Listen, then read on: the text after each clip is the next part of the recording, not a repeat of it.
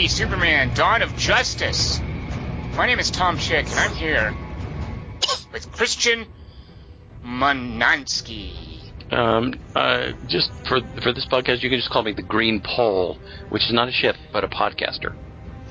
And with a Batman v Superman: Dawn of Justice tagline or two, maybe three, Kelly Wand.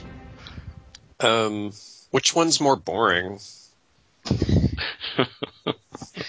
Huh? I think you're tipping your hand about how you felt about this movie. What? no, I'm not. Can I throw one in? Sure. No matter who wins, we lose. Uh, I had that. Oh, sorry. it. Yeah, because that's of course from Alien versus Predator. No, I took it out because I thought it was too trite. Oh, thank you. Glad I got it back in there. thought it was low hanging fruit. What are some other ones that aren't trite or low hanging fruit, Kelly Wand? You mean better than yours? Better than uh uh. Which one's more boring? Yeah. is Uh, that about the the taglines? Which one's more boring? hey! Sorry. That's a tagline. Hey, that's one of them. No, I don't get that one, but okay. you don't. Um, Martha.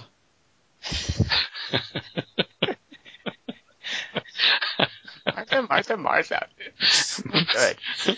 Uh, Kelly Wand, anything That's like else? Kelly Wand t- called that movie we loved from a few years back for so long. Uh, it's like a Marvel movie, budget wise. Good. Uh, I saw this in English, but it didn't help. Wow, you're being really rough on this movie, Kelly Wand. And finally, lives up to expectations. Interesting. That can go either way, can't it? See? Wow.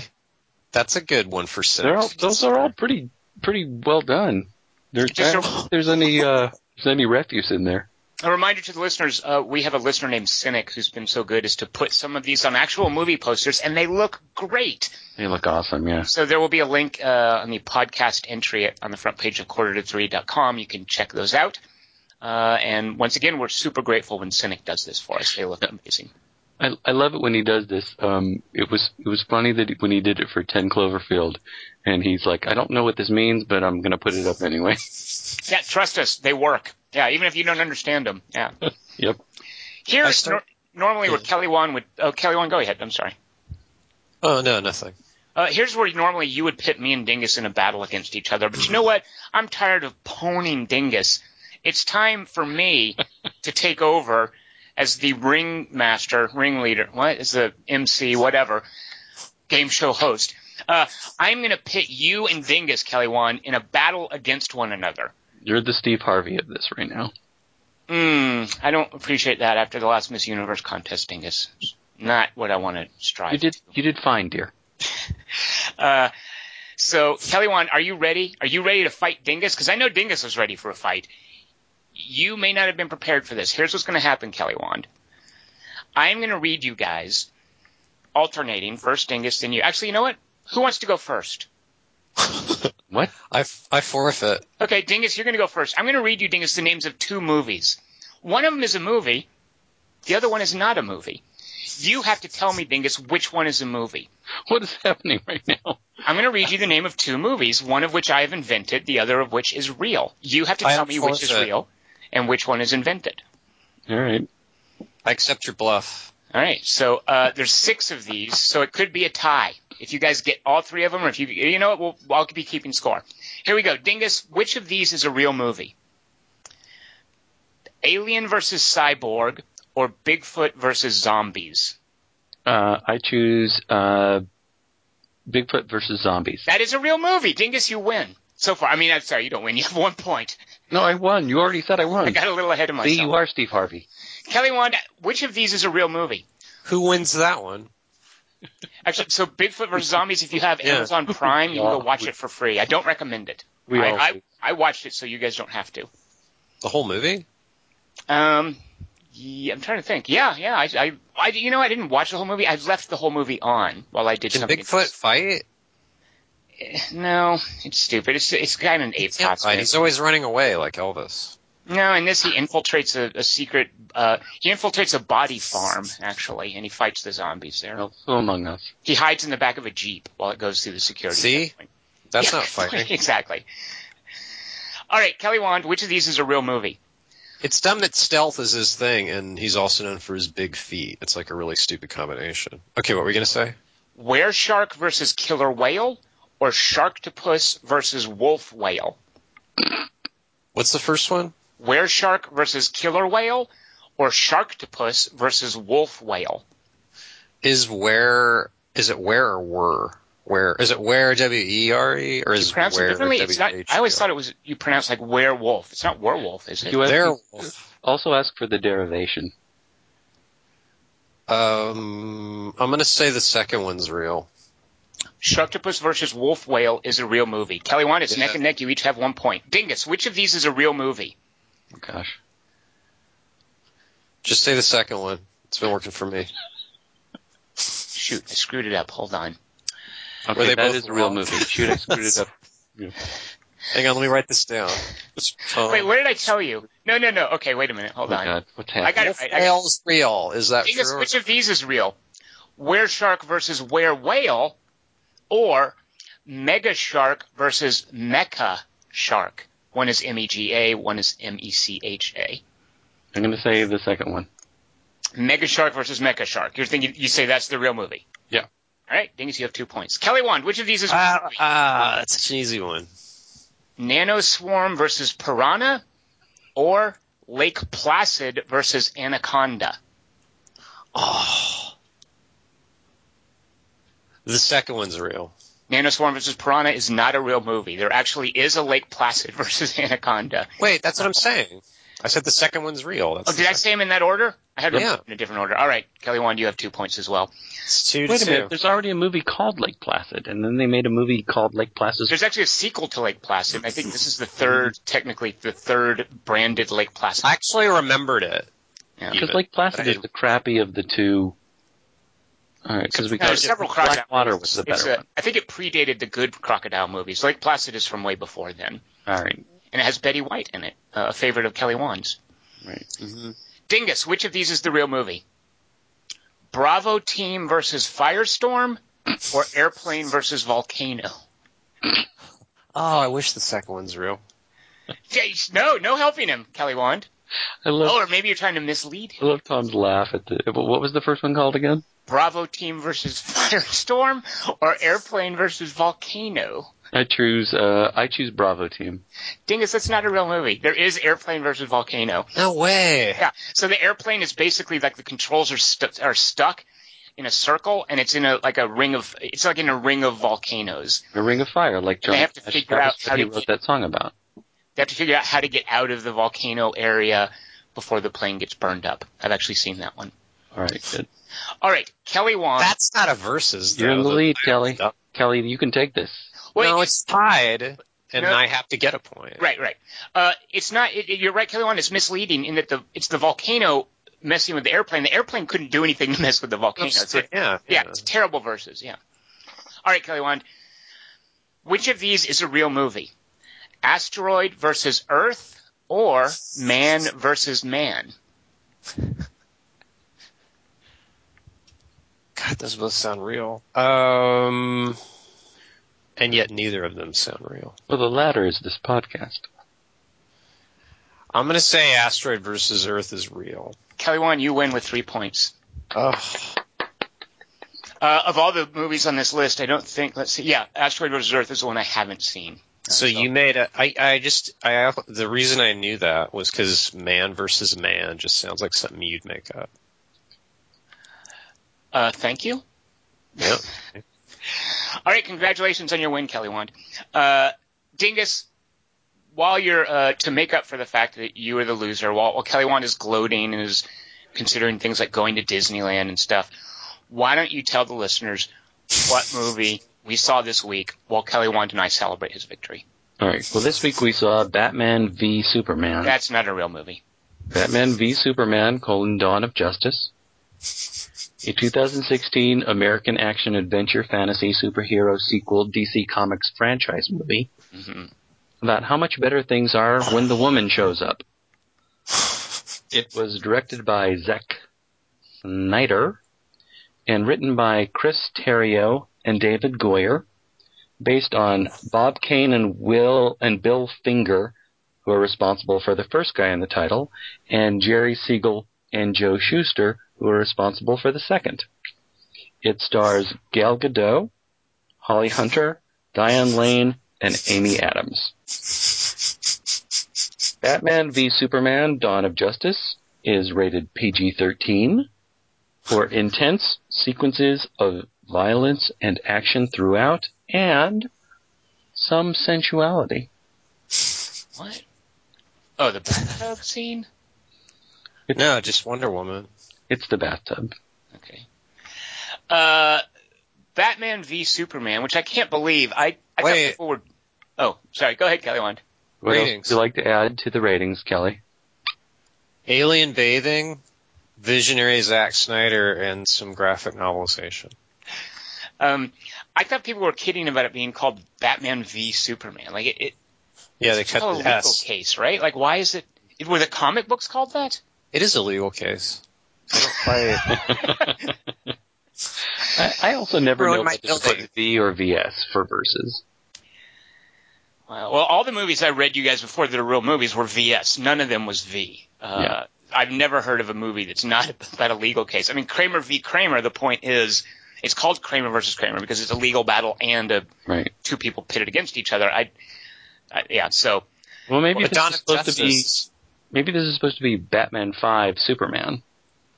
It's a lowercase v, dingus. That wouldn't work. Oh, It's not a Roman numeral. Yeah. Uh, Batman v Superman: Dawn of Justice is at 29% on Rotten Tomatoes. 29% of the reviews are positive. On Metacritic, which is the average rating from various reviews, it's at 44. Huh. Batman v Superman: Dawn of Justice made 170 million dollars in its opening weekend. It is now the number six opening movie of all time. it displaced one of the Harry Potter sequels. It's right there Oh. behind Iron Man 3. Uh, of the various records it sets, though, uh, as far as movies that make over $150 million in their opening weekend, it's the first one to be at lower than 60% on Rotten Tomatoes. oof. Yeah. Wait, the first what?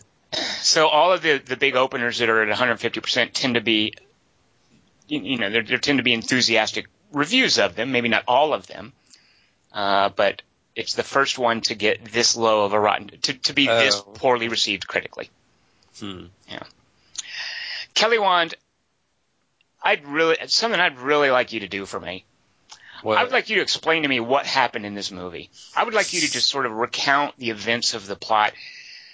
Not maybe, you know, word for word as they're written in the script, but maybe in shorter form as like a synopsis. If you were to do such a thing, Kelly Wand, what would it be called?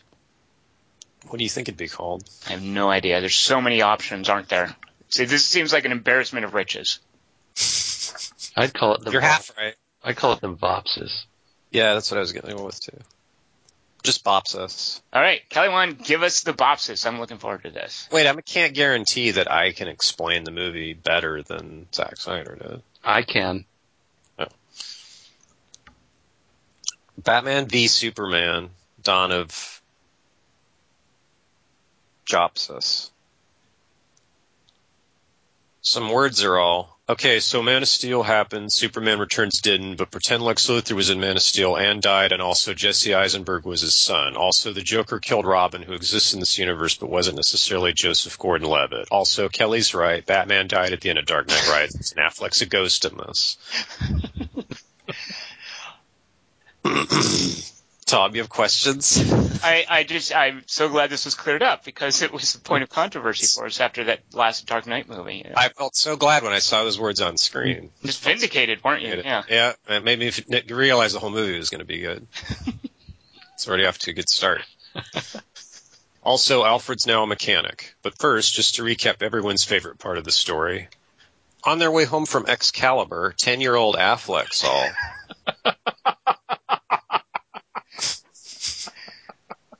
Um, so you can't have non-consensual sex with armor on. Good to know. His dad tousles his face and goes, shut up. Hey dad, so Mordred was the product of incest, right? Is that like what happens when a media conglomerate's shilling two different products that don't fit together, but they mash them up anyway and the end result looks part shiny, but in reality it's murky and awful and has demons in it? Wow. The- The parents look at each other wearily. Martha Wayne's all, don't look at me, I'm not even sure he's mine. Hey dad, this seems like a stupid way home. Were you just too cheap to spring for a taxi? Suddenly a guy with a knife walks on screen and goes, alright, give me all your money, Uncle Ben. I mean, uh, Martha Wayne? Instead of waiting for a response, he uses his knife to slow-mo Martha Wayne's pearl necklace, then stabs a rusty trombone. Mm. Too soon. The sadistic burglars all feel free to blame Superman for all this. Now, if you'll excuse me, I got to go a couple blocks over to traumatize Flash as a kid by shooting his step grandmother. It's a limit. the burglar walks away, leaving behind all the pearls and money as a stylistic choice.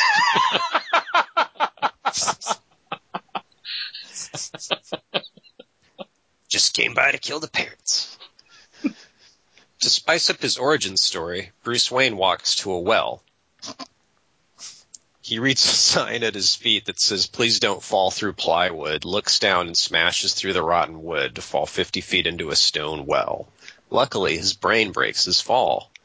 Some bats come and fly around in a misleadingly upward spiral. He loses interest in them, so they levitate him ascending to safety while the soundtrack screeches in irritation. Some words are all Thursday, 12.59 minutes into the flying around of the Superman.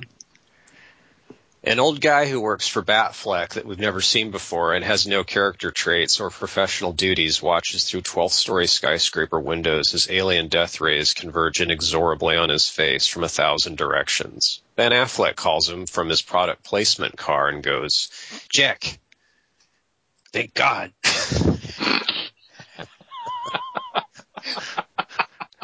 Hang on. They need to calibrate. Calibrating Affleck. Calif- Califleck. Jack. Don't make it too Costner. Be careful now. No, no, he's coming. Yeah, You'll see. Save it. It's, it's a lot happening. Hey, you should get out of that building probably. Also all the other people standing around you. Those alien death rays may not be safe for human buildings. Jack's all, yes. He hangs up, clears his throat, and goes, okay, Mr. Batfleck says you guys all need to get out and watch from street level as this building topples over on top of you. He blinks and looks around. The room's empty. It has been since he started talking. He shakes his head and watches excitedly as the death ray slices toward him. He's all, ah, Father, Hail Mary, yes, Giorgio. He eventually dies of prayer. Down in the street, Batfleck parks. Scoot McNairy's got a building on his legs.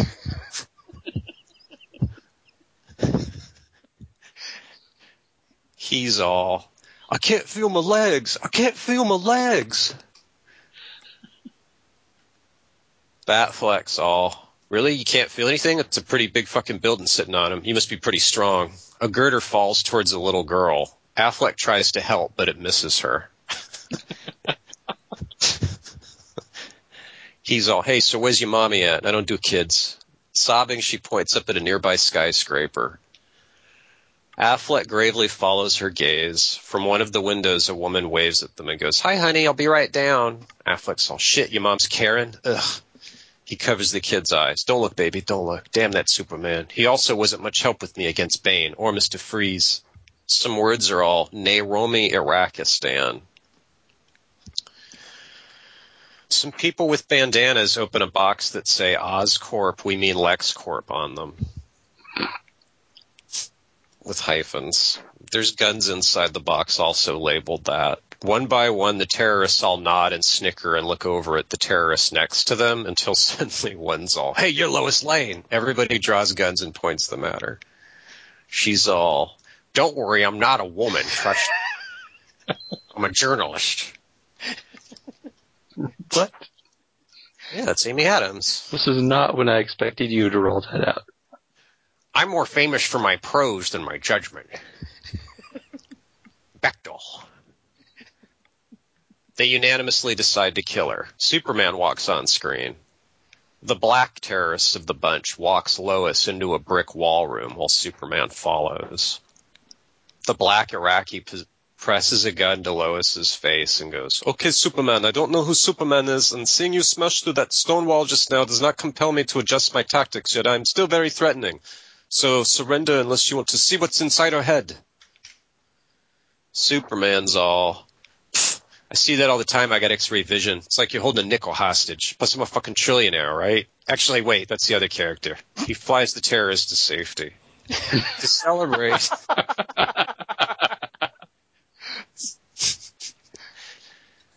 to celebrate. Did you know the guy the terrorist kills is Jimmy Olsen, by the way? No, it's not. It's bull.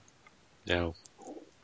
I mean, it's that. I mean, maybe he intended that, but it's, there's no textual support for that, Kelly. Wand. No. I I read the thing as well. Yeah. I didn't. I didn't That's what I'm saying. Hear that? Is that is that a theory?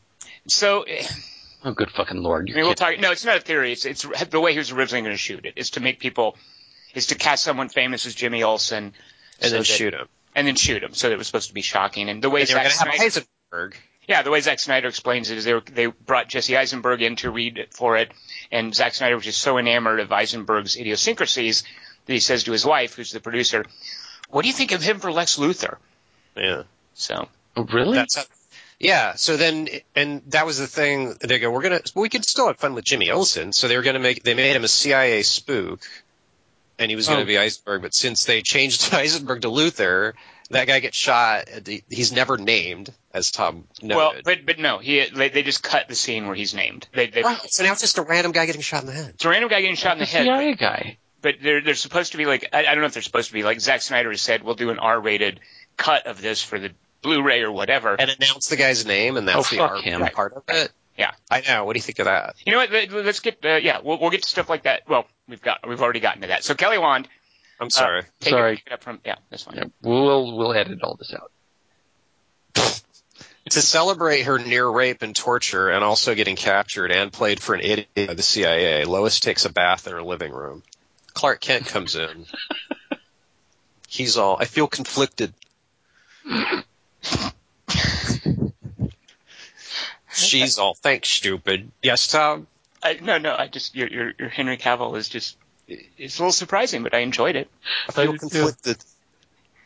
She's all, thanks, stupid. By the way, you're wearing your Clark Kent glasses and hat from the 1940s TV show, but also your Superman tights. He's all, fuck. Takes the glasses off and crushes them to bits in his fist. She's all, also you're wearing Green Lantern's ring and Captain America's shield. He's all, shit, I'm such an idiot. Throws all that stuff out the window. She's all, also Hulk's pants you're wearing, Silver Surfer's candy necklace, and the Adams condom. Finally stripped down to his reporter clothes. Sexily, she's all, that's what I call plausible. Join me in the tub? He's all, yes. Leaving his clothes on, he climbs into the tub and stares at her. After a long, awkward, wet silence, she's all, he's all, I find your Earth customs tedious. She's all, speaking of which, she lifts up a rolled plastic baggie with a bullet in it and dangles it. Remember that thing? In the apartment beneath theirs, water begins dripping from cracks in the ceiling down on a Batman's mask while he's sitting in an armchair trying to read his paper. He scowls up at the dripping, widening crack in his ceiling and shakes his head, fuming with irritation. That's where it starts. you've at least, at least you've given him a motivation. Thing. Yeah. See, they live above Wayne Manor. That's a crazy coincidence. They don't know either. Living below Superman and Lois Lane would suck. You'd see Batman's point. You've reduced this to a neighborhood. This, this is awesome. Oh, this is great. I look over at the girls from Sucker Punch sitting beside me and go, how could this movie going experience get any more wretched? Suddenly I smell rotting meat and turn to see Princess Leia hobbling down the aisle towards me in a Wonder Woman bikini. She's all, don't worry, I just spray painted my Jabba one. That's what part of the ozone smells from. She flicks her Jabba chain at me suggestively. Better make sure you tell the truth, Kelly. My Wonder Woman lasso here's a polygraph. It was developed by my ancient Greek lesbian race to punish wayward males like Matter Eater Lad. So be careful or I'll make you take a sensual ride in my invisible plane. Thankfully, ushers arrive at this point and escort her to the exit, and hurl her through. Meanwhile, in the Batcave, Alfred's all, Sir, I really must object to all this motor oil from your crankshaft. It tastes delicious. Batfleck's all, meh. He looks at the still damp front page of his Daily Planet, shows a photo of Superman lifting a car to go, while a train in the background pops wheeling off the tracks and smashes into the car. The headline's all critical train wreck. Batfleck's all, look at stupid man wearing a friggin' stupid letter on his chest instead of a blind Boyd. Fucking up my home city, Gotham. I mean, Metropolis. Who's that asshole think he is, putting on a superhero costume, working outside the law? Doesn't even brand his victims, no car, amateur. Well, guess what, Cal Smell? Nobody treats civilians as collateral damage in my his adjacent suburb. I'm gonna take his ass out, no matter what the cost. He goes into his tire room and beats on a tire with a hammer while shouting. the tire remains unharmed.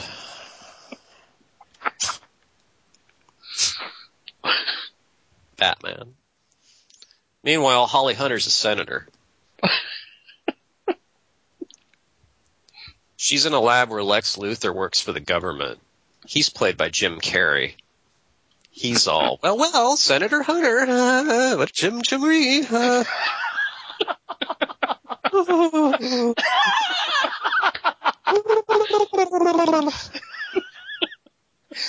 Horace Plato once said, fear itself. See, I'm a genius too, not just weird. Suck it, Ledger. Woo! Holly Hunter's all, nice try, Sonny, but I hate my grandma and her shitty iced tea, so I've decided not to grant your application to mineralogy school. A man with glasses we've never seen before walks on screen, claps Lex's shoulder, and goes, and I've decided to grant it. To solve his Holly Hunter issues, Lex Luthor gets Scoot McNairy an actual scooter to ride around in.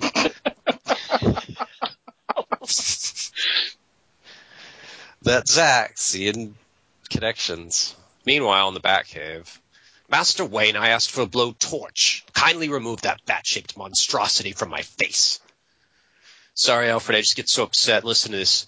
Jingle Bells, Batman Smells, Robin Laid an Egg, by some Poindexter named Clark Kent. From its relentless incoherence to Snyder's tra- trademark hackneyed slow-mo. God damn it, fuck these minimum wage nothings. I do a lot of good for this city. Hold me. That reminds me, the bat signal accidentally showed into an old lady's apartment, colorblinded her dog this morning. Suing says she'll settle for a scooter like McNairy's.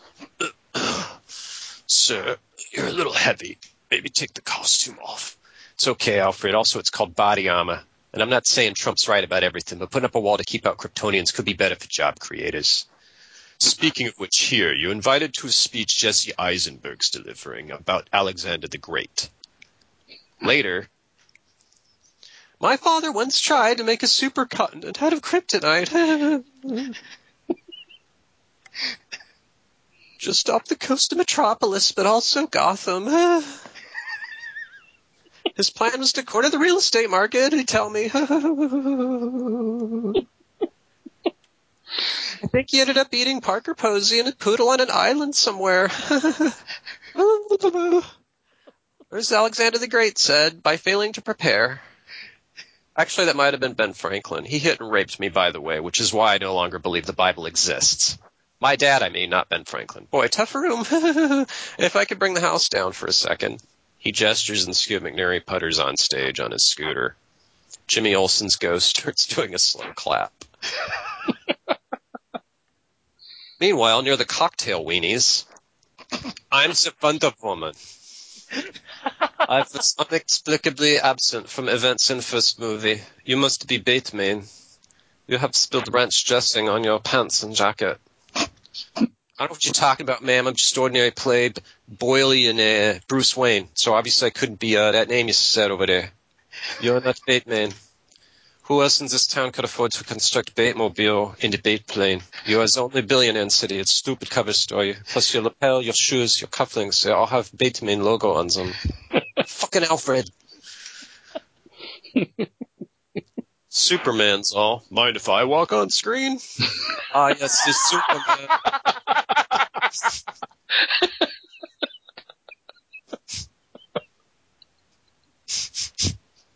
Is he even in that scene? Remember?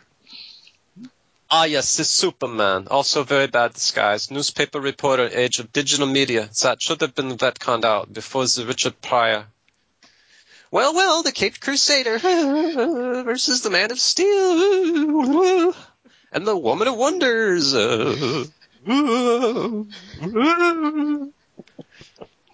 Whose side are you on, Wonder Woman? I'm just hanging out in this movie for promotional reasons. Her beeper goes off. She's all set. All you get till end. Goodbye. She leaves.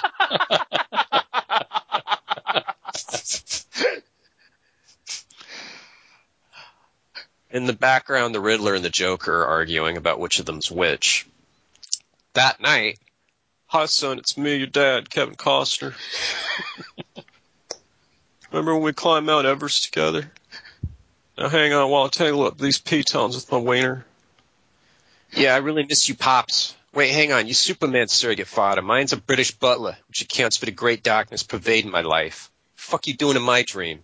Son, that's not important right now. Sort of advised through exposition because I was in the first movie, just like Obi-Wan Kenobi, Leonard Nimoy, and Russell Crowe in the first movie. Well, Pop, I sure miss yous. The way you handled that tornado in Man of Steel was really inspiring to Tom and Dingus. Well, son. Well, son, we all deal with the prospect of living with your mother for decades to come in our own way. Now remember, the spear of Loki must be dropped in the water first by Lois if you want to defeat the dinosaur. Jesus, Pop, how am I supposed to remember all that shit? Can't you just write it down? Yeah, hang on. May wanders on screen and goes, Peter, uh, only by throwing Ka-Zar's loincloth into the wormhole when the soundtrack's at its loudest can you hope to retcon Thanos' baby shower. Oh, sorry, wrong dream. She jumps off the mountain. Costner grins down at Aunt May's receding bloomers and goes, Not bad. Alfred wakes up screaming. He looks over at the empty bed beside him and screams again. The next day on the floor of the Metropolis Gotham Senate, Superman, thank you for appearing to testify today. It's me, Holly Hunter. You're still wearing your Clark Kent glasses, by the way. Also, Mr. McNairy, if you could park that thing, please. That's the fifth podium you've knocked down. Mr. Superman, you don't need to raise your hand to speak.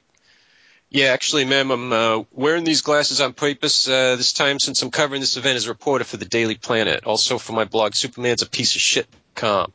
Hashtag straight out of Krypton, which is why I'm holding a skateboard. Okay, thank you for that. Uh, now, normally, fuck, I got Costa in my head now. Get out of there. Holly Hunter's all. okay, thank you for that. Now, normally at this point we swear you in, but Zack thought that the image of Superman placed his hand on a Bible might be too subtle. Mr. Man, tell me, how long have you been a Kryptonian, and what is the plot of this movie? Everything explained.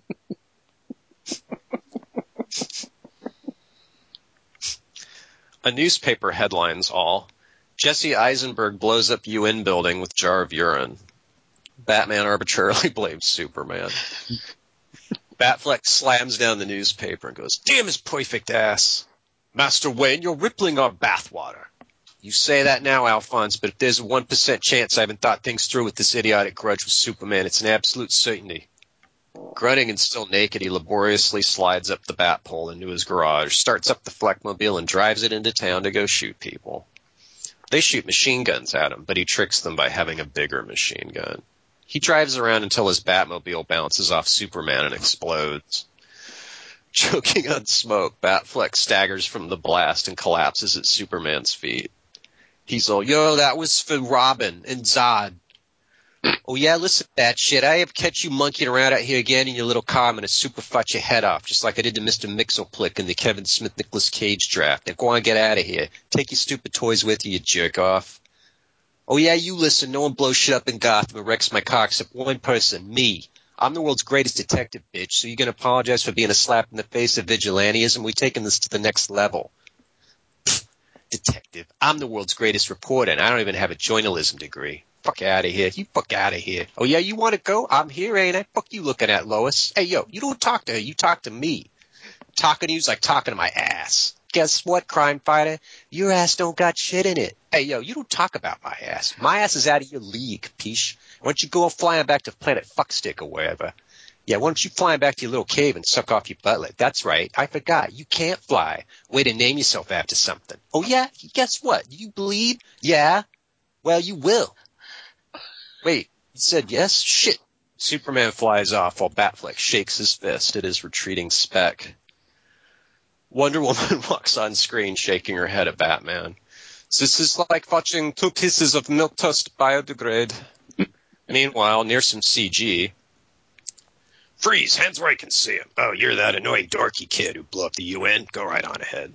Spaceship's that uh, green screen on your left. Welcome to General Zod's spaceship. I possess the knowledge of 100,000 worlds, although your third grade fingerprint ruse fooled me. This language is known as broken English.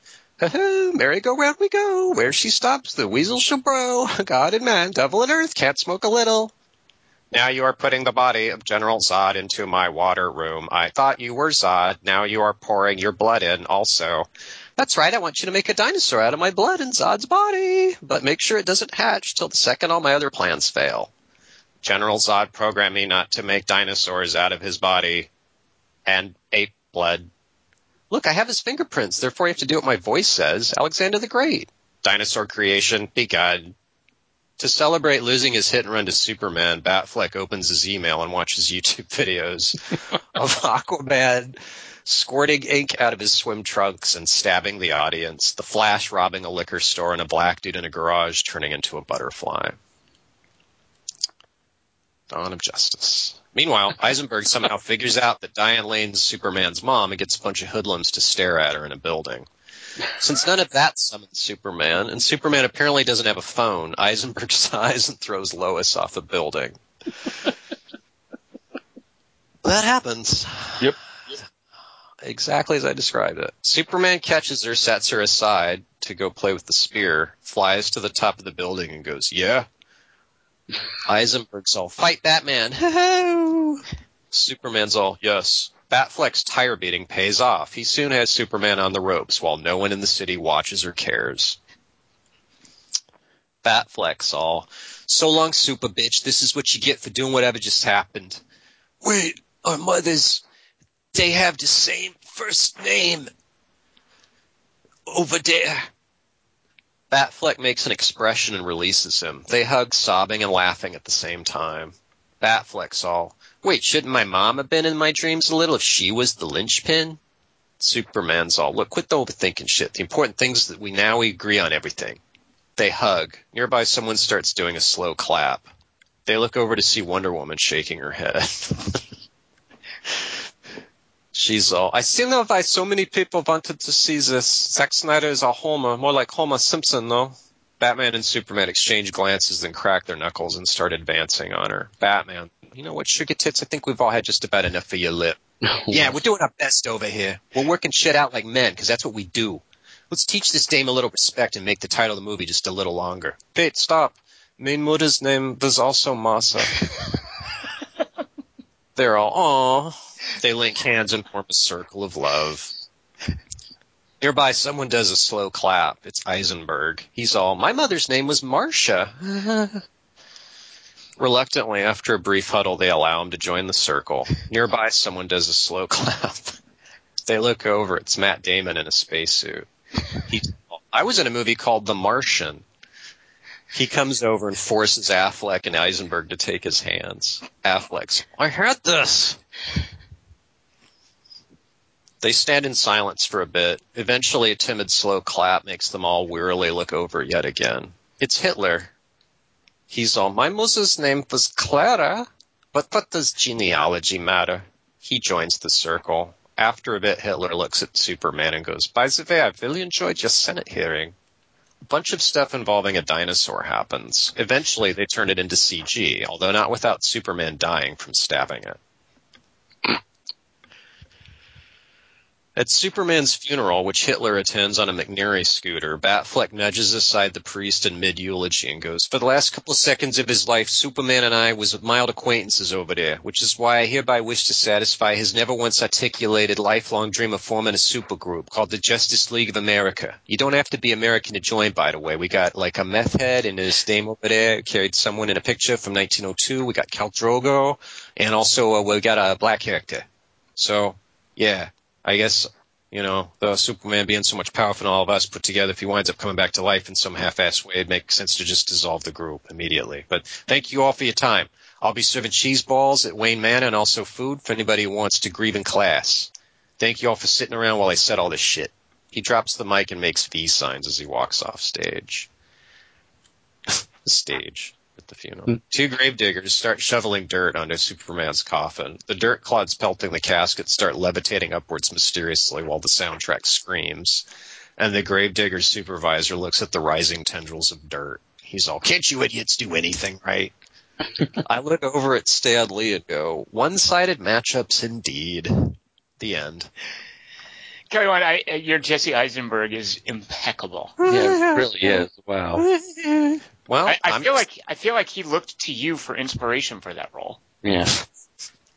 I'm just living in his world, and he's just living in Zack and Deborah Snyder's world because they saw something in him that I'm really just holding the mirror up to society from. Amazing. Uh, all right, let's see. What was wrong with this movie? How could it have not been as terrible as it was? Is there anything in it salvageable? Um, who wants to go first? Uh, I don't want to talk anymore, ever again. It is pretty wearying, isn't it? I mean, it's a long movie, but I just, it's just, I, It's, It's long worth and the, seeing, though. the premise is idiotic. I don't understand the Yeah. premise. Well, the premise is the premise is comic books do this, so why can't movies? And Marvel's had great success jamming their properties together, so why can't DC? I mean, Well- the premise is, I think, entirely commercial and not creative. I, Right. I don't understand why. I mean, Batman's just such a petulant dick in this movie. I don't understand. I don't understand even why they're doing it. I mean, I understand. Yeah, why are rooting I understand from reading that um, this is supposed to be based, you know, or taking inspiration from some Frank Miller thread about Dark Knight Returns or something. But I, I don't understand what the fuck Batman is doing, and or why he just seems like such a dick. He's just a petulant dick. I mean, why why does that, why do they even do this? I don't even, I don't. The only the only good thing about this movie, as far as I'm concerned, is Wonder Woman. That's it. Um, and I don't even think based on it's just the fact that I mean I, I think Wonder Woman by the way like so many p- parts in this movie is horribly miscast and I think it says a lot about your movie when the best thing in it is a, a miscast Wonder Woman. Yeah. well, I don't. I don't agree that she's miscast. Oh, I thought she was terrible. Why why do you not think she was miscasting? It's like what uh what, what Maybe because I was just so relieved that there was some life in the movie. I mean, the movie doesn't come to life until she comes, until she finally gets around to making a decision. Until some woman in the movie finally gets around to making a decision to do something. Uh, I think I, I think that dingus is has less to do with Gal Gadot or even the character, and more to do with Zack Snyder's fetishistic fondness for kick-ass women, for for women in fight scenes. Probably, probably. I mean, you, you certainly see um, the fact that she's dressed in a way that the men aren't dressed, and we get a we get a lot of we get like this this shot of her getting thrown to the ground, and we get this shot of her crotch basically, and you know we might see men's chests every now and then, but we don't see them shot the way that the women are shot, or Well, I- woman is shot. Uh, but but regardless, at least when she shows up, life life comes to the movie, and even the music changes. I mean. Uh, other than that, I, I don't know why the fuck Batman is. I, what the fuck is Batman doing? I don't understand why he. They cribbed from different problem? I don't understand anything that's going on in mismatch. this movie. The only good thing I liked about the beginning of the movie was because I had just watched Man of Steel, and you get to see this this different POV because all of that stuff in the city you're suddenly seeing from a different POV, and it's kind of interesting. It's like it's it's kind of sparking at the beginning because all of that that that ending um, city smashing stuff that I think I disagreed with you guys on for Man of Steel the first time we saw it, you get to see from Bruce Wayne's point of view why he's in the city. I don't know to save his building, whoever the fuck. What? But I I don't know what Batman's beef is. What the fuck is wrong with him? Uh, what's wrong with him is I, I think this is so. My takeaway from this movie isn't that Superman is dead, which please, I, the the fact that that's even toyed with is ridiculous, and Yeah. that, that the last shot is the levitating dirt. I mean, Under the dumpster. Under right, the exactly. Yeah, like, On didn't Easter expect. No, nobody is believing that Superman is dead. But my takeaway Yeah. from this movie is that Batman is dead because I, I don't know Batman except from the movies. Oh, in video games, I should say. Uh, I thought Batman's whole deal was that he was conflicted about killing, and there's no sign of that here. And I'm pretty sure he wants to kill Superman. Like I think he's supposed Right. he's going to impale him with that spear. Like I think why that's why he plants the spear. I think what his plan is is to kill this guy who he feels threatened by, and it makes no sense. You're right, Dingus. But what furthermore makes no sense is that he's using guns against people, and one of them's a dream sequence, sure. But when he's flying around the bat plane, he's like strafing people in cars, and the cars blow up. And when he's driving around the Batmobile, he's killing people. Right. And, And, he brands he, people. he brands them, and that I could almost see like the Bruce Wayne I know from movies, maybe Well, cracking and and and and, and injuring people and, and like torturing people. Why are we rooting for this guy? Well, he's a vigilante. I mean, Right, he's, but- he's allowed to do those kinds of things, except for killing. Right. I mean, and Chris Parkinson wrote in and said the same thing. He seems to kill a lot of bad guys. And so for me, the interpretation of Batman here, at least one of the things I liked about it, is that he was this dark character conflicted about killing. Um, I, I thought that was an interesting Batman trait. When you play these Batman games, by the way, part of what's cool about them is that you're never uh, just picking up a gun and running around shooting people, which was one of the easiest things to do in a video game. And the Batman video games have to work their way around that. Um, so the Yeah. Batman I've come to know, and I think the movies are, are in line with this, is a Batman who just doesn't want to kill people. Uh, even in the most recent game, he puts a, a cannon on the Batmobile, but he only fights, he only uses it against drone tanks. Like the tanks that he's blowing up in the fiction of the game, and it's ridiculous. They're like, nobody's in the tank, it's remote controlled, it's okay to blow up. And when you shoot the gun at people, it's a concussive round and it doesn't kill them. So this movie completely dispenses with this, I thought, identifying bit of Bat- Batman. But more importantly, I think the problem with this, uh, Ben Affleck is so inappropriate because, so Ben Affleck, I, I- he's directed some good movies, and I think part of where he has a problem and where I lose him is when he wants to sit in the middle of a movie and work under the misconception that he has the quiet, brooding intensity of like Robert De Niro or Daniel Day Lewis, which he doesn't have at all. I, you know, the difference between The Town and Argo is The Town is all about that conception of himself. Argo is generous enough that there's enough characters in there, and it's not so preoccupied with how quietly intense and brooding Ben Affleck is that it can get around that. Um, Batman, uh, you know, this is not a Batman thing, and, and he doesn't have he doesn't have that quality that I think we associate with Batman. He's got the airy warmth of a privileged celebrity. You know, that's how I see Ben Affleck, Right. and he's great as Bruce Wayne arriving at a party, but Oh, as disagree. as as Bruce Wayne uh, talking to Alfred, as Bruce Wayne worrying about killing people, as Batman in the in the outfit, where they actually had to deepen his voice because Ben Affleck's real voice is kind of this wheedling. Uh, I mean, say what you will, the guy looks great, he's a handsome fella, but he doesn't have this cool deep voice that someone like Christian Bale has. So they had to augment that electronically and then explain to us why they're doing it. Uh, Which I thought was was kind of a, a nod to, or a, an explanation for the, all the jokes about Christian Bale's voice. I thought that thing about the the microphone that Alfred makes, that thing about where he's talking about troubleshooting the microphone and them using it as an actual microphone, was sort of a nod toward that. I thought it was just a nod to the fact that he's got the chin but not the voice. Right. Well, maybe, but I but I also think it was an understanding of the fact that everybody makes fun of Christian Bale's voice. Well, it's always been microphoned, and and that's why it sounds like that. Oh, like a retconning explanation for why Christian Bale is is sounding funny. Okay. Yeah, but as a as sort of an as sort of a wink.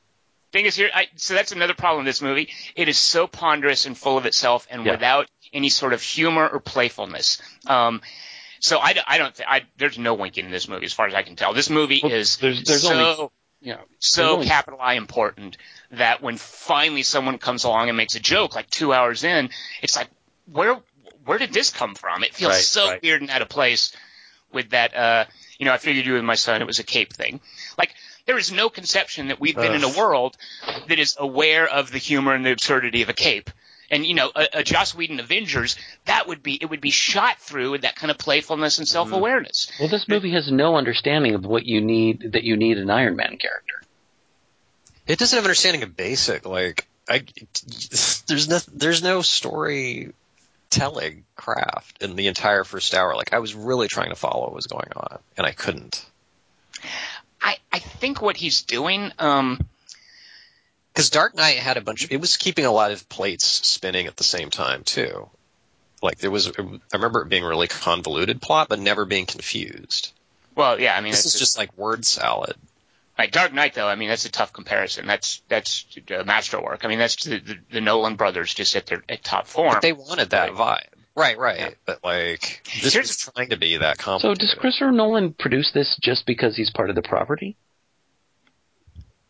I, yeah, who knows? He he, he winds up as a producer on this. Is it just because that's part of that's contractual? I mean, he obviously has nothing to do with this because I mean, as you said, Tom, Dark Knight is a masterwork, and and I just watched the intro of that again tonight. And being able to embed the humor of the movie within the Joker in a way that makes black humor sense and still makes the movie feel important without being light. It's it's a totally different movie than these kinds of movies are. I mean, I could I feel like I could show this movie to my kid. I'm not going to show Dark Knight to my kid. Um, Hmm. Well, so I- so does Christopher Nolan just wind up as though? a producer? I mean, I have no idea what that happens. Yeah, as I my my guess, uh, and this is what I was struck watching it and thinking, okay, I could see how this might not suck if it were done a little differently. I can see a kernel of maybe what could be interesting. It seems like he was trying to redo Watchmen with licensed characters. Oh, this whole idea of the Oh. nature of, of of power and how superheroes could be gods and how what they want to do can be corrupted by pettiness or or just mistaken readings of motives. Um, Watchmen is this this movie has the tone. And I, I liked Watchmen, by the way. I didn't have any problem with how different it was from the comics because I don't know the comics. Watchmen, to me, might as well have been created out of, out of whole cloth. Uh, but this movie seemed to be wanting to raise some of the issues that uh, Neil Gaiman or no, um, Alan Moore, Alan I Moore. yeah, that he that he talked about in Watchmen. It seemed like Zack Snyder was like, okay, I made Watchmen, let's now do it with characters that will get audiences in the seats. And I, you mean more family friendly? no, no, no, more a brand, like because this I Oh. would say the fact that this movie did so well, of course, has nothing to do with with its critical reception, which is, uh, you know, it's it's rightly being described as risible. I, I think this isn't getting good reviews. Uh, th- this movie is, uh, it, it, you know, this movie makes money because movies these days are events that you show up for early on because they're part of a a series of overlapping marketing and brand awareness strategies. You know, they're franchises and sequels. So this movie did well because people know who these people are. So I could see Zack Snyder being attracted to this as I'm going to explore the same things I explored in Watchmen, but I'm going to do it with characters that the audience already knows and cares about, where there's a pre-existing hook. Um, it's like telling a story with the Greek gods, for instance, is you have these fixtures Right. i- that are in the public awareness, and you use them to create new and different kinds of stories. But so, I yes. also go ahead, Tom. Well, I just, you know, Dingus, you you uh, once said something about like you didn't feel the artist should exist because, well, not that it shouldn't exist, but for you it didn't work because you had Singing in the Rain. They were kind of redundant to you. Oh, the This- artist movie. Yeah. Yeah, this to me, I think I understand what you're getting at because I don't think there's any reason for this movie to exist when Watchmen already exists. Um, Well, it's a commercial for other fucking movies that are already, yeah, yeah, it's part of that whole franchise overlapping marketing. which we knew going in, and but Marvel does it in like they at least have an event at the center. Like I'm a I'm an Avengers detractor, but they were at least selling the movie. Like this isn't even selling this itself. It's just selling other shit. It's it's selling a franchise that So you can lazy. sell that that ki- that kids can go to, and and you know Watchmen, 300, um, the other movies that he had done before uh, aren't movies that you can get kids to go to. You Why can would get kids? You can get kids to go to this, and this this guy also did the Gar- the Legend of Ga'Hoole. He did that Oh. movie, so so it's clear what he's doing is tacking toward a wider audience. Yeah, And I but why think can't that make it fun then? I don't understand. I think that what he's trying to do is tack to, toward a franchise that can bring kids in because you know this is in a pre when he's making this is in a pre Deadpool world where Deadpool has made so much money. By the way, uh, Deadpool is is my over. Uh, you know I might as well bring that up. Um, mainly because I'm, I, I, when I'm bracketing these movies, and I, I, obviously I don't think Deadpool is as bad as this movie, even though I didn't like it. But uh, for me, it's like there, there's a female character who should have been a much bigger part of the movie, and I think Gina Carano as Angel Dust should have been the main bad guy instead of just chewing on a match, instead of whoever that stupid guy was that was the bad guy. Um, so so in a pre Deadpool world, before like a superhero movie that was an R rated movie made, I don't know what it's up to, like seven hundred million dollars now. Um, Zack Snyder, I think, is tacking over toward Avengers or toward Marvel, so that so that he can make movies, you know, as opposed to Watchmen, like Tom said. The reason this exists is, well, let me try to make this wider so that I can get kids and their parents in.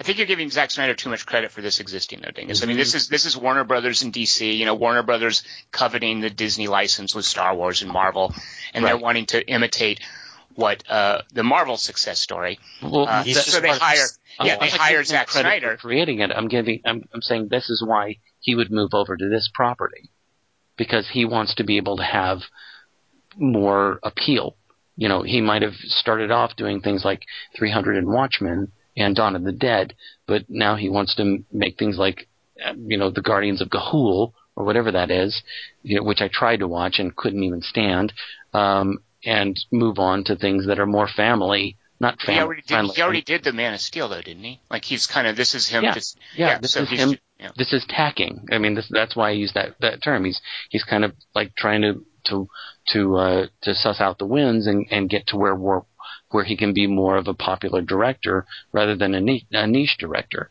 Whereas 300 is an awesome movie, I think, in in its own way, um, as far as what he's able to do. I mean, I didn't like it at the time, but watching it a couple of more times, I, I like what he's doing with it, and I understand his what he's doing with it.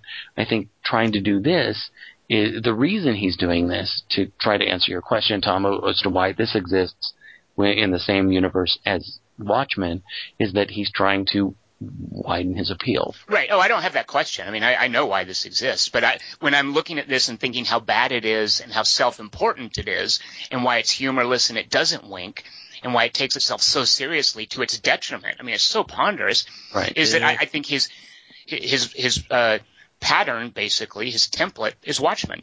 Um, right. Well, and I, I think he wants to tell a story about about the nature of power and how superheroes are like gods. Because I liked, for instance, um, that montage where people like famous people like Andrew Sullivan and they got Neil deGrasse Tyson out, where they're talking about Superman, and there's a montage of him doing different stuff. I mean, it was cheesy, it was heavy-handed, but I enjoyed that. Um, it's an idea, like it's an idea, exactly. It's finally an idea in, in this otherwise just ponderous mess. Uh, and maybe because the rest of it was so ponderous, but I liked that little bit, and it reminded me of Watchmen. Of let's explore what if superheroes were real in the real world that we know. Right. Uh, well, that's, uh, that's, one of the reasons why I liked Man of Steel more than you guys did, because because of that element of gods fighting on Earth. Um, and what if that really happened, and how would we deal with that? And that's why the Batman being such a petulant dick pisses me off. I, I also think Super like they, but I think one of the appeals of having Batman versus Superman is they're so different from each other. With Zack Snyder's interpretation, they they're weren't the that different. Dude. They That's were both like super broody, right? Like this is a angsty guys. Yeah, yeah. Which I was like, I, who was I? Who was the whole point of Batman versus Superman is one of them is Silver Age, one of them is whatever you call non-Silver Age superheroes. I mean, one of them is the dark stuff, one of them is the light stuff from comic books. Throw mm-hmm. them together but Zack Snyder has no sense for They're how to. Both dark. Yeah, exactly. That, that, just seemed like a weird decision. They both fight the same way, even. They and the movie's all darkness. It's all fought in darkness. He doesn't use his vision on the chin. That'd be my first move. I, why does that that stupid open chin thing is they, like his, yeah. there were so many things that I just thought were so wrong and didn't work and and his stupid like Superman fighting RoboCop suit was ridiculous, especially mm-hmm. because He's got his mouth and chin open there. That's ridiculous. Yeah. What the heck kind of helmet is that? Put it, you know, go for the full Iron Man. Iron Man doesn't have his mouth and chin That's hanging out. everything. I just the vibe in this movie is like we're just to be grateful to see all these things happen. Well, yeah, like we're oh, like the fanboys won't care. They're just gonna be so excited to see this. Yeah, look, it's really going big on. budget. Yeah. My ten year old. So yeah, well, the thing is, I'm curious as as uh, as the uh, one on this podcast who is raising a child, uh, and we did talk a lot about uh, Deadpool, and I know your son really wanted to see it, and it's clearly not for kids. How did you feel this would be for kids? Like, how did you feel about the potential and actual, actually the reality of tons of kids going to see this? Was there anything in it that, that you that you had an issue with? Uh, no, there's nothing in it. I mean, other than it being boring. Um, And that, by the way, I love that you bring that up. Like that was my main problem with the prequels is, oh my god, you're boring kids with Star Wars. Star Wars should never be Right. boring. Uh, Right. my, you know, my kid didn't want to see this because he's a Marvel kid. Um, he's totally into that universe. Um, but knowing that this exists and that I've seen it, he's like, Dad, when are you going to take me to this? Because it's it's a movie that we else. can go to together. It's it's not just that there's nothing else. It's that you know he wants an experience with his dad. Um, it's more about that than anything. Um, and I, I don't think there's anything objectionable. It's just other than it being boring. Um, 'Cause I, I I- don't think there's anything inappropriate other than it. Honestly, there's there's long stretches of time, and this happens. I'm afraid with a lot of Zack Snyder's movies. I mean, this is what I found watching Dawn of the Dead. And you guys have talked about this before, how how great that opening sequence is. And then there's long stretches of time where they're just sitting around the mall like jacking off and not doing anything, and it feels like like a reality show where you like they just haven't edited it. Um, th- there's a lot of this movie where I'm just if I, when when I when and if I take Kieran to it, it's like he's just going to be bored by so much of it. And it's dark and it's boring and it's tiring. Until Wonder Woman shows up, there's no life in the movie. Here's what I don't get is if okay, So- the rating system is gives Dark Knight and this the same rating. They're both PG thirteen. So if the rating system works, then wouldn't and you would take Kieran into this, wouldn't you just take him to Dark Knight too? Well, no, it's- because- Kelly Wand. There are hard R's and soft R's. There are hard PG-13s and soft PG-13s. I mean, Dark Knight is clearly a hard PG-13. I cut you off though, Dingus. But go ahead. No, I was going to ask you, Tom. What do you think? Oh, I, I think this you is know, a, you know, you know my son very well, um, but you also know me. I mean, what do you think about this? Uh, my problem with this, and I didn't know if you would react to it, is this idea of like Batman killing people. Like it, it felt really tone deaf the end of Man of Steel. That we had all these building collapses everywhere, Right. everywhere, and there was this idea that thousands of people are dying. And I don't, I don't think Zack Snyder. I, I think he was just tone deaf to it, and it was very fortuitous that this movie gets to see that, as you said, from another perspective, and he gets to say, "Oh yeah, that was terrible. Right? Uh, let me get to that now." um, so it, it, to me, it seems tone deaf that that Batman is uh, is happy to kill people, and that both characters are so brooding and self preoccupied and and kind of weirdly petty. Like that would bother me. A kid seeing this interpretation of heroes who I think have valuable things to teach children. I mean, they're fixtures of storytelling for adults and children. But one of the cool things about superheroes, Deadpool and aside, for instance, uh, is that kids can learn things from them. They can be cool role models for kids. And the stuff that makes Superman cool and Batman cool, Zack Snyder just chucks in the script. So I like the idea that in Dark Knight, he won't kill the Joker. And the Joker knows that and wants him to kill him. You, you know, that, that, that ultimately Dark Knight has a lot of stuff going on, but one of the things it has going on in it is the importance of human life to people who care about law and order and things like justice. Yeah. And Zack Snyder's completely lost sight of that. Sight of that. Superman, uh, th- you know, th- there's th- there should be this relentless goodness about him, and his superhumanness isn't just his power, but his his compassion and his love for humanity and his protectiveness towards the world. There's something almost maternal a- about Superman, and Zack Snyder, all of that gets lost here. He, I think he even says at one point something along the lines of "I don't care about the world, I just care about you." Like he declares his love to Lois Lane, and he expects Zack Snyder plays this like it's supposed to be an important romantic moment.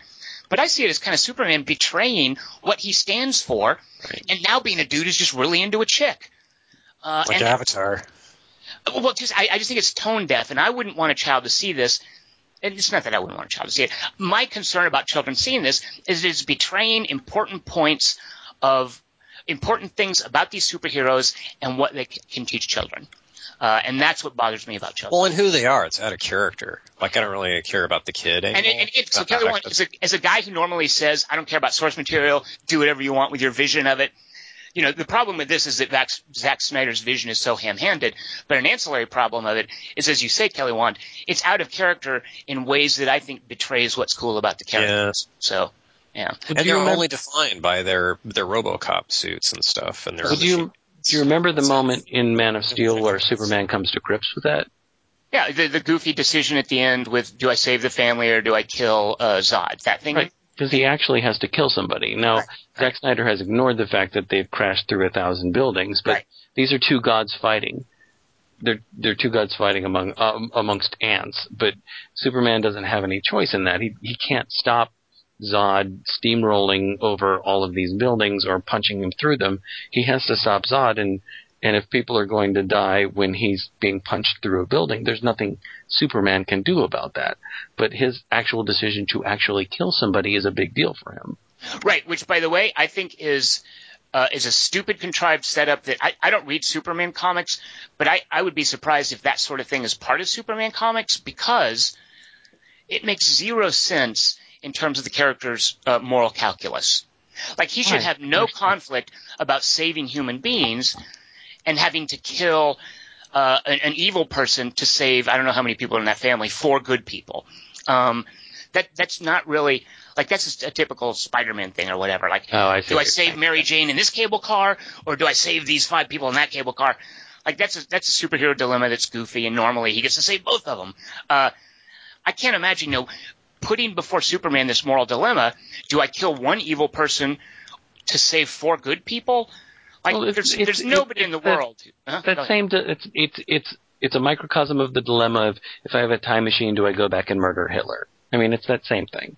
It's it's do I morally, do, is it moral for me to murder somebody rather than let somebody kill somebody? And he's he's an infant in the in the superhero world. He's an infant as a god. He's an infant um, in in that particular movie. I, I don't know how you ported it over to this movie, but I think it makes sense in that movie.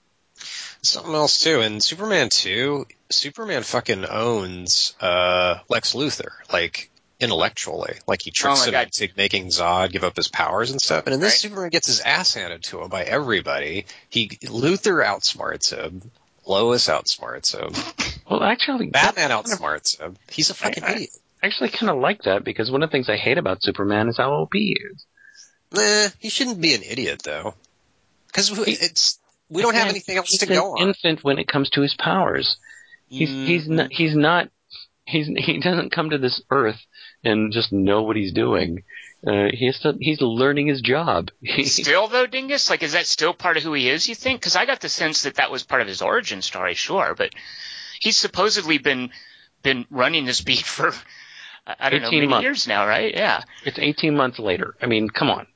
He's he's still flying to Mexico to to save one dude. I mean, he doesn't really. he fails to save. Jimmy Olsen. He just gets he loses a lot in this movie. Well, and even this this contrived stuff too about how. So when Lex Luthor throws Lois Lane off the building, has he been watching her? Does he get there that quickly? How yeah, he's tell- waiting.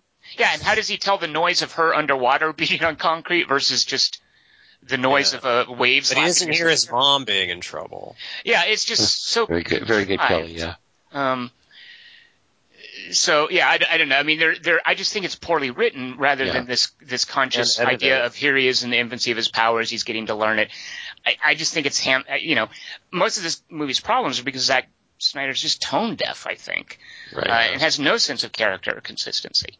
Um, well, speaking of tone deaf, how about those dreams? I mean, well, okay, so the the WTFness of that was maybe one of the few things I enjoyed. I oh, was you Yeah. liked that because That uh, Just because it was weird. in It my was so weird. The, the Road Warrior Batman, when all those Geonosians start flying around and stuff, I was like, what is going on? This is crazy. I'm enjoying it. Yeah. Uh, so I cut you off, but Dingus, yeah, so that, like that, like, at least that was like something weird and crazy, and I had no, it was a head scratcher. I mean, suddenly Batman was like Mad Max, and like, what was all that? And it was a dream.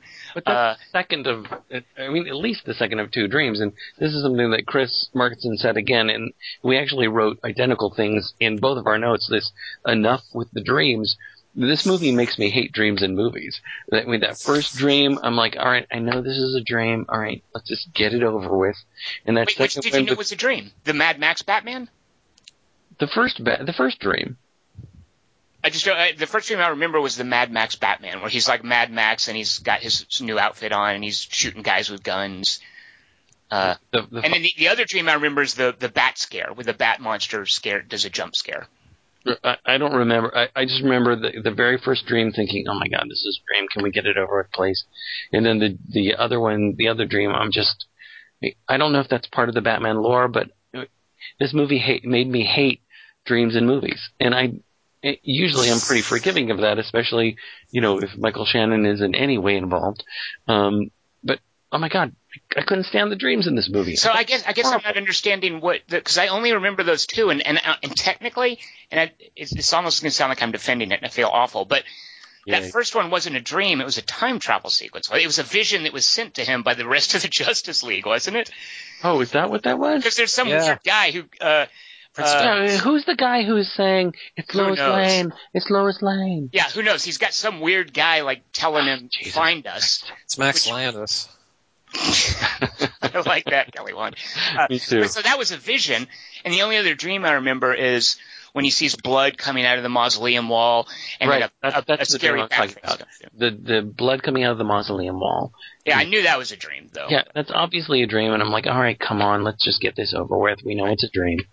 Let's get this over with. Uh, the last Batman game does do really cool stuff though with Batman's state of mind and, and visions and dreams and what's real and what's not real. I think uh, the this darker take on on Batman, Batman's, uh, does have him struggling with sanity and reality and Well, I'm I'm fine with him being mentally unstable and that kind of thing. Um, I guess that that's part of his lore. Uh, I, I you know, I, I guess I, I don't want to see if if anybody ever shows me the parents walking away from a theater getting killed again and him in a cave again, I'm going to just leave the theater. I, I mean, honestly, I'm. We we saw it in Batman Begins. We've already seen it. We've seen it. We've seen this actual scene. thing is what's going to happen. We're going to have to reboot this in five or six years. You're going to have to see it again. I'm sorry. Yeah. Motherfucker, come up with something else. I can't stand it. The See same Peter scene, only too. now it's in front of Excalibur. We're doing Uncle the same Ben. scene, and and Zack Snyder's doing his same slow. I know that the pearls are all gonna pop. We know what's gonna happen. We know everything you're gonna do visually. We know there's going to be a flying shell of a bullet that's gonna fall somewhere, and all those pearls are gonna go Should- blooping, Yeah. blooping, blooping, blooping, blooping. Worst burglar ever. We know all of those things because he does them in every single movie he does. Enough. Jesus. The movie they were coming out of should have been Man of Steel. Like, just gonna reboot it every time, and then the next one's Batman v Superman. What was Jesse Eisenberg doing? Jesus, he was trying to do Heath Ledger. So I painful. think Oh my God. They let him. Man, that moment at the end where he's sliding down the bars of the, the cell, I'm. Uh, Yeah, Thanatos apparently is coming. That's my guess. It does. It is such Yeah, a Thanatos Thanatos. thing. I, I've called somebody from outer space, but he's sliding down the bars of the cell, and his and his his lips are sliding up like the Joker's lips. I mean, it's terrible. no, Dingus is supposed to be haunting. Oh God. Wait, so is his dad alive? Doesn't Lex that matter? Luthor's Dad? Yeah. I don't think it matters. Why are you asking? Well, because all this happens because of Lex Luthor. So is that Is Lex Luthor's dad alive? You're asking? yeah? Why would? what- Yeah, I don't know what. Why? Kelly, How what does that have bearing on? Is he mad at Superman for stuff that happened in a movie we didn't see? Because Lex Luthor wasn't in Man of Steel, right? And I think I think he's just like a rich guy who's crazy and wants to. Yeah. But he's right. the mo- he's the MacGuffin for the whole plot, and Well, so- you know, I, I and for Justice League. right. I think what they're doing though is trying to do this like xenophobia thing. Like he's wanting to protect. He's like the Donald Trump. He's wanting to protect Yeah. us from aliens, right? Like, isn't that that's what I got from the movie? Yeah, he was rich and he was wanting to get rich and and sell the government on.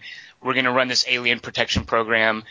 Uh, I'm going to make a dinosaur using the alien blood and make something infinitely worse than and more destructive. Like a false flag thing. Yeah, absolutely. He's trying to start a family. Which, by the way, you say dinosaur. I don't know. I, I can't imagine anybody watching that scene and not thinking they have a cave troll. Yeah, that's all I thought. What? uh, what that was totally a cave troll. It was an EMP blast cave troll.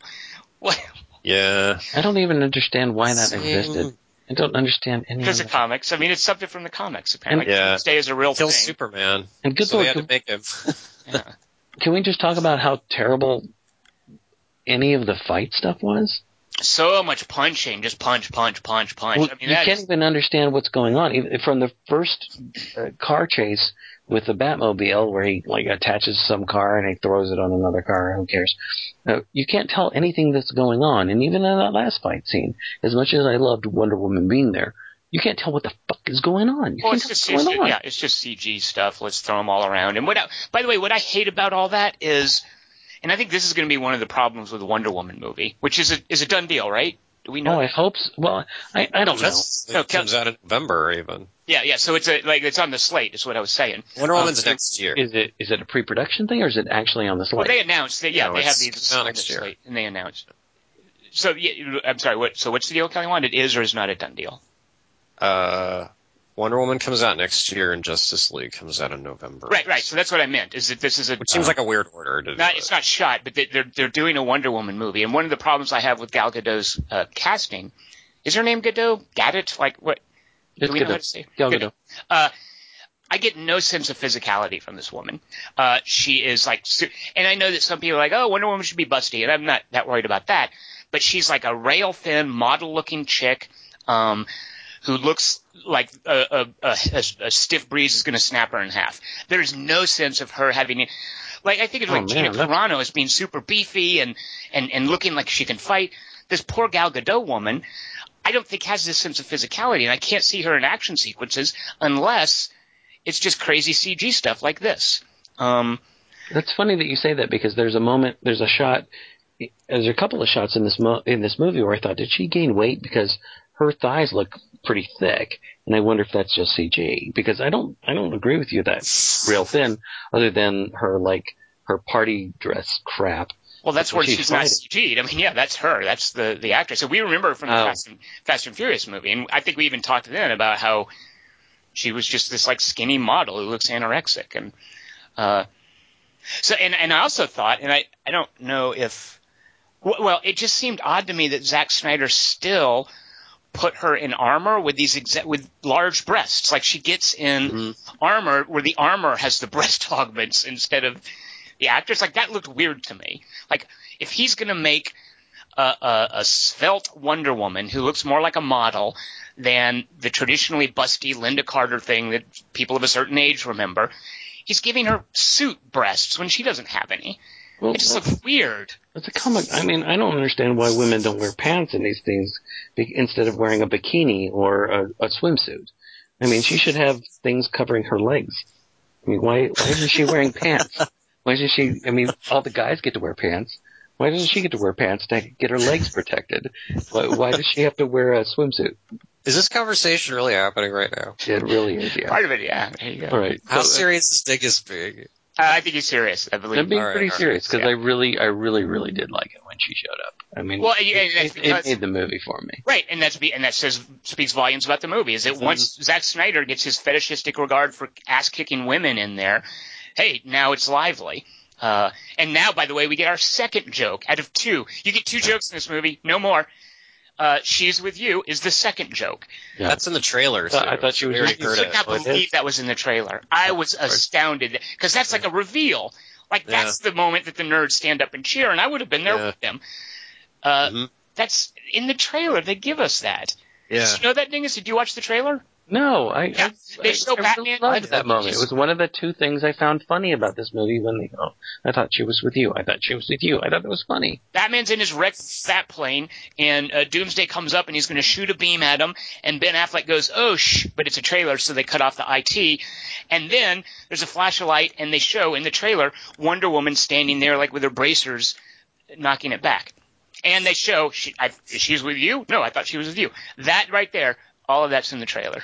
Wait, who's is who's Doomsday? Is that the dinosaur that Kelly's talking about? Yeah. if- Jesse Eisenberg even says, "Behold Doomsday!" Like he, Oh. he introduced. Oh. Yeah. I thought he was talking about it in a general sense. I didn't really. Yeah, see I thought that too till naming him. Ha ha! Kelly Wand didn't know who Doomsday was, and I did. Wait, how's that a haha on me? Oh, I mean, uh, All right, uh, can I ask you guys a quick question? Yeah. Uh, if Right. the question is how foxy is Diane Lane still look, I would say a lot. Was that your question? That was not my question. Oh, then never mind. This, this question is more from Chris Markinson again. Um, he doesn't understand why Batman left his calling card at Luthor's after trashing the building and stealing the kryptonite. Uh, yeah, it's like he's taunting him. It's the same reason he's branding people, I guess. It's like, hey, I was here. Guess what? Left the earrings. what is he doing? Because he's a playful character, like Yeah. Addis. They're nature's playfuls. Look it up. Uh, why do tracking devices always have blinking lights on them? It seems to me like that's a bad idea for something that you're supposed to Mm. like secretly put onto something. Also, so we know it's a tracking device. yeah, so also shouldn't uh, Night of Terror, Morning of Loss have a comma after Night of Terror? Just something I noticed in the newspaper. The newspaper, Oh, yeah, the Night Terror, Morning of Loss. lines had no punctuation whatsoever. It whatsoever. needed a comma in there. I, I Right. felt the need to correct that, and I felt Laurence Fishburne should have caught that.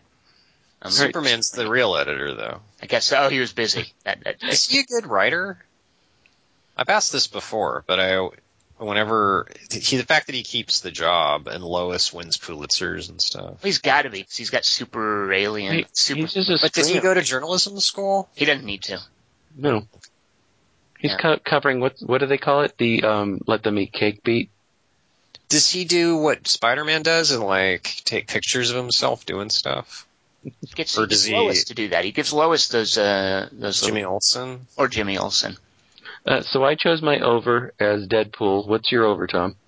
Uh, Age of Ultron, which I also didn't like, and was. Uh, I, it's funny for me to remember how certain we were we were that Avengers was going to be terrible because it was jamming all these properties Right, together, right. uh, and how Joss Whedon's deft touch and how presumably the studio letting him do what he wanted to do uh, really pulled that one out of the fire, and we were all very ple- well. Dingus and I very pleasantly surprised. Yeah. Kelly Wand was a little more guarded. Uh, so then I knew it was coming. then Avengers Age of Ultron was like, nope, this is what we expect. This is the, the big mess we expected. But Avengers Age of Ultron at least had a sense of playfulness. It had some color to it. Uh, the characters weren't all broody and the same dudes. Um, it had some cool chicks in it who were more than just models put there to look good. Uh, so I didn't care for Scarlet. Avengers Age of Ultron. And, uh, uh, the Olsen, uh, Elizabeth Olsen, who played Scarlet Witch Oh, yeah. and Scarlett Johansson as uh, Black Widow. Um, uh, so I didn't like Avengers: Age of Ultron, but at least it was more playful and uh, than this thing. So that would be my over. And my under, as far as I guess it's, I was going to say as far as jamming all these superheroes together, but these guys were already together. My under, as far as a tone deaf movie that doesn't have an appreciation for what I think the characters are supposed to be, although I don't know what they're supposed to be, my under would be Fantastic Four. Uh, I would rather watch this again than Fantastic Four. Oof, which Huh. one? Uh, oh well, I don't know the original ones. The uh, I say original ones. The original one. The Josh Trank one, yeah, not Right. the You You original. watched Tim, that over? not the original Tim Story Fantastic Four that everyone knows and loves. Mm, yeah. Kelly, what are your overs and unders? My over is Captain America: Civil War, which I'm. It's not even out yet. Wow, Wait a minute, what? prediction. Kelly's predicting. Wow. Yeah. Kelly, is the Flash bringing you a vision from the future? I totally missed that. So what was happening when that guy was saying it's Lois Lane, it's Lois Lane. I was like, who the who is this guy? Find us, Dingus. Find us. We're metahumans. Come find us, metahumans. Oh, oh that was Flash. honestly. Pretty sure. I, I think so. I recognize. Wait, he's moving sci- so fast. He's moving and he's going. He's fast. Oh than no, no, that wasn't Flash because we see Flash Yeah. stopping the store. robbing a liquor store. It was, quick, know who it was was Quicksilver sneaking in from the other movie. And I don't know who was peeking in through the wormhole. Donnie I Darko. thought was Zack. I thought it was Zack was telling us. That would be a great uh, a great thing if if Jake Gyllenhaal could sneak into this movie when Maggie is in the Dark Did, Knight movie. you know there's a sequel to Donnie Darko? no. I'm not- I'm not at all kidding. Uh, there's a movie called S. Darko about his little sister. Samantha Darko. Oh, really? Yep, true thing. It's horrible. Just so you know. Okay. Well, fair enough. Did you know that, Kelly Wand? Have you seen S. Darko? Nah. Briana Evigan is her slutty best friend. Okay, I'm in. Yep, good. Uh, okay, so Kelly Wand, I'm sorry, your overs and unders. Give it to me again, so I can put My over, my over's Captain America Civil right, War. which hasn't even out yet. So why are you picking it? I'm pretty sure it's going to be better. okay, fair enough. My under is uh, this was I consider an, a worse ripoff of a of a versus title even than what we saw. That's my bracket going in the under direction. Right. So the it's like a pear shape, Tom. A graph. Okay, I'm drawing it here. Yeah, I can see. Yeah, I can see See? visually now. There. Yeah. Pear shaped Tom. Pear shape. Uh, so my under is Freddy versus Jason. Oh, that's the versus. I mean, yeah, I forgot about that one. I may Hmm. not have ever seen that. Is it really that terrible?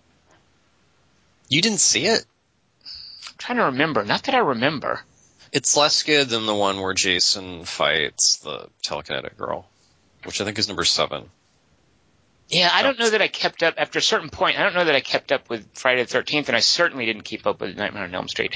I don't even think I saw the one where Jackie Earle Haley plays Freddy Krueger. Uh, I didn't either. We no should- one said see it. Yeah, yeah. You should see it. Is that what you're going to say?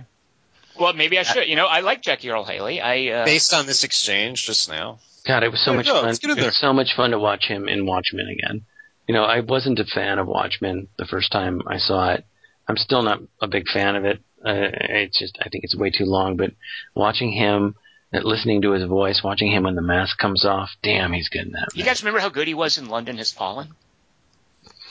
Good point. Um, Uh, Dingus, what is your under? All right, my undergoing with my bracketing is about uh, movies that w- would have been better if the female character had uh, that wasn't highlighted had been um, is uh, Iron Man two, which I can't stand. Um, Who's the female Uh, character in that? Black Widow? yeah, I would much rather instead of Black Widow just constantly doing tripods in the hallway with Jon Favreau and that silly fight sequence. I would much rather the movie had been her taking um, a uh, a driver's seat in this movie uh, or in, in Iron Man 2 and driving that movie much more because I think she's a more compelling character and I think Scarlett Johansson's a better actor. Um, not better than uh, Robert Downey Jr., but I think that that movie could have gone in a more interesting direction had she been prominent. You know who I was really disappointed in in this movie?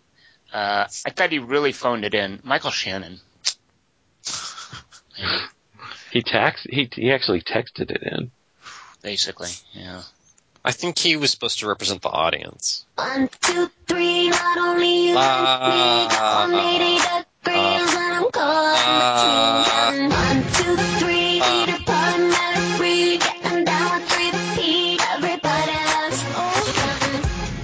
have so much more I could say about this, and I'm sure you guys do too. But Why? yeah, I mean, I know, right? Exactly. Why? Why beat this silly thing with a stick? Why are we legitimizing Well, I'll I am send you the disappointed. comics. yeah, yeah. Send me the comics, Kelly Wand.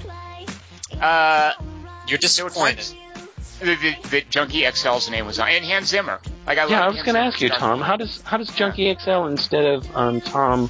What's his name? Tom Holkenborg's his real name, and I thought he was using that now, but I guess he's still.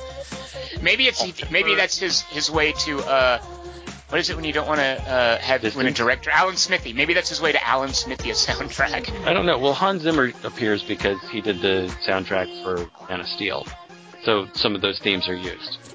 Oh, I, I thought maybe the two of them collaborated. So it was probably they just used Hans Zimmer's Man of Steel, and then Tom Holkenberg came in and did the rest. And he did some of his own themes. Yeah, Well, that Wonder Woman bit that I opened with, that totally sounded like Tom Holkenborg. yeah, it really Uh, did. Yeah.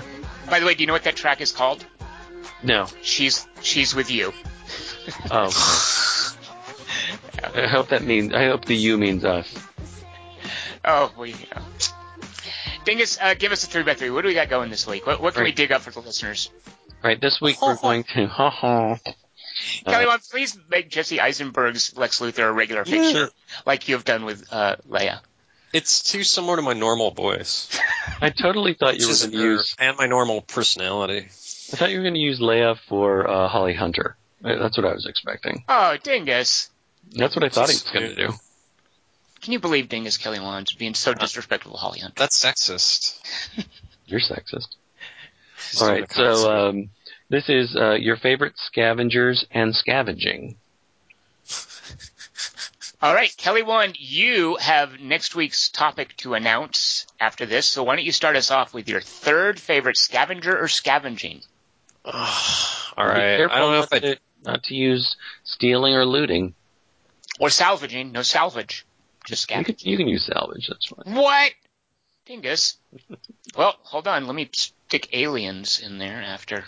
All right. All right. If I didn't do it, I have backups. If I didn't do it right. My number three is uh, WALL-E. Does that guy count? Why? Why would that be? Because he made hoarding cute again. Aw.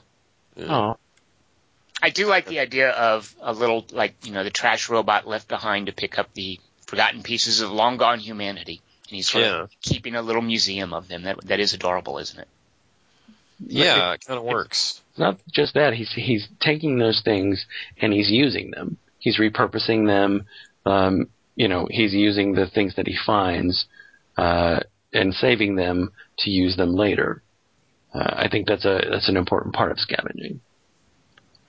So yeah, the theme of my choices is turning trash into treasures. Kelly Wand gave it a title. Wow, Kelly Wand. That's Yeah. elaborate. Uh huh.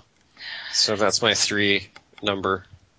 Uh, if I'd known we could use salvage, there's that bit in the beginning of Aliens where those guys walk in, where into Ridley's little, she's in cryo sleep, and Ridley. Ripley, Ripley, shut up. Well, what do you think is the difference between Uh, salvage and scavenge? Uh, Ripley actually, Scott. I, I, I don't know that there is a difference. Like salvage is, I think of scavenge as things have fallen apart and you're making do with what you can out of ruins, whereas salvage is something broke like a ship and you're then going to repurpose it rather than the environment. But I don't know. You know what, Dingus? I have no idea. But I was just thinking when, when uh, with the word salvage, those guys walk in where Ripley's sleeping and they pull off their gas masks and they go, well, there goes our salvage bonus. I Mm. think they say that. I think. Uh, Euphemisms. Is there a difference, Dingus, between salvage and, and scavenge? I, I don't know. I think they're a little Okay. too close to make a difference between them because I was thinking there was a difference is like you would salvage an entire wreck, um, but you can salvage things from a wreck. And then I thought about that. Um, what's the the Paul Walker movie with Josh Brolin in it? Out of the blue, into the blue, the blue, deep blue, something about blue, into the Yeah, blue. Okay. It's something something about blue, and he's got a salvage company, right? Um, but Scalvage. but I think that whatever they find down there, they're going to take.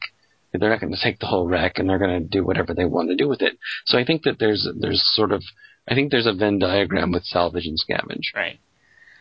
Uh, right. So I hope this doesn't. Yeah, all of mine. Let's see. These. Yeah, these all work as, as scavenging.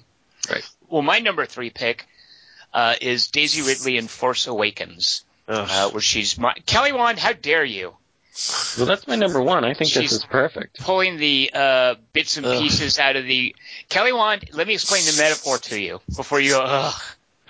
It's a metaphor for the movie itself. She's pulling bits and pieces out of the detritus of the original movies. You know, there's no sign of a Naboo ship or a Trade Federation station. Like you don't see any of that. It's all like AT-AT walkers and Star Destroyers. You know, the Battle of Jakku. It's a treasure trove of stuff from the original movies. No prequel crap. And Daisy Ridley, she's choosing amongst, she's she's rooting around in there to put stuff together to sell things like J.J. Abrams sells from the original movies. So she is a metaphor for J.J. Abrams himself, and hence it's my number three. I saw the pit as a metaphor for JJ. The Sarlacc pit? You mean what pit? Yeah. The pit that So- eats the TIE fighter with the. That was not a Sarlacc, Kelly Wand. Sarlaccs are on. Tatooine. This is Jakku. They're different planets. Hello. They have completely different fauna. different hit dice. Different percent layer. Dingus, before we let this Joker carry on with his lack of knowledge I'm about a Riddler. Jakku, what? Uh, why is this your number one? I mean, I'm a Rippler. Uh, this has been number one because I, I absolutely love the visual of the first part of this movie. Uh, because uh, one of the things that inspired this topic was when I was looking at um, things for abandoned buildings.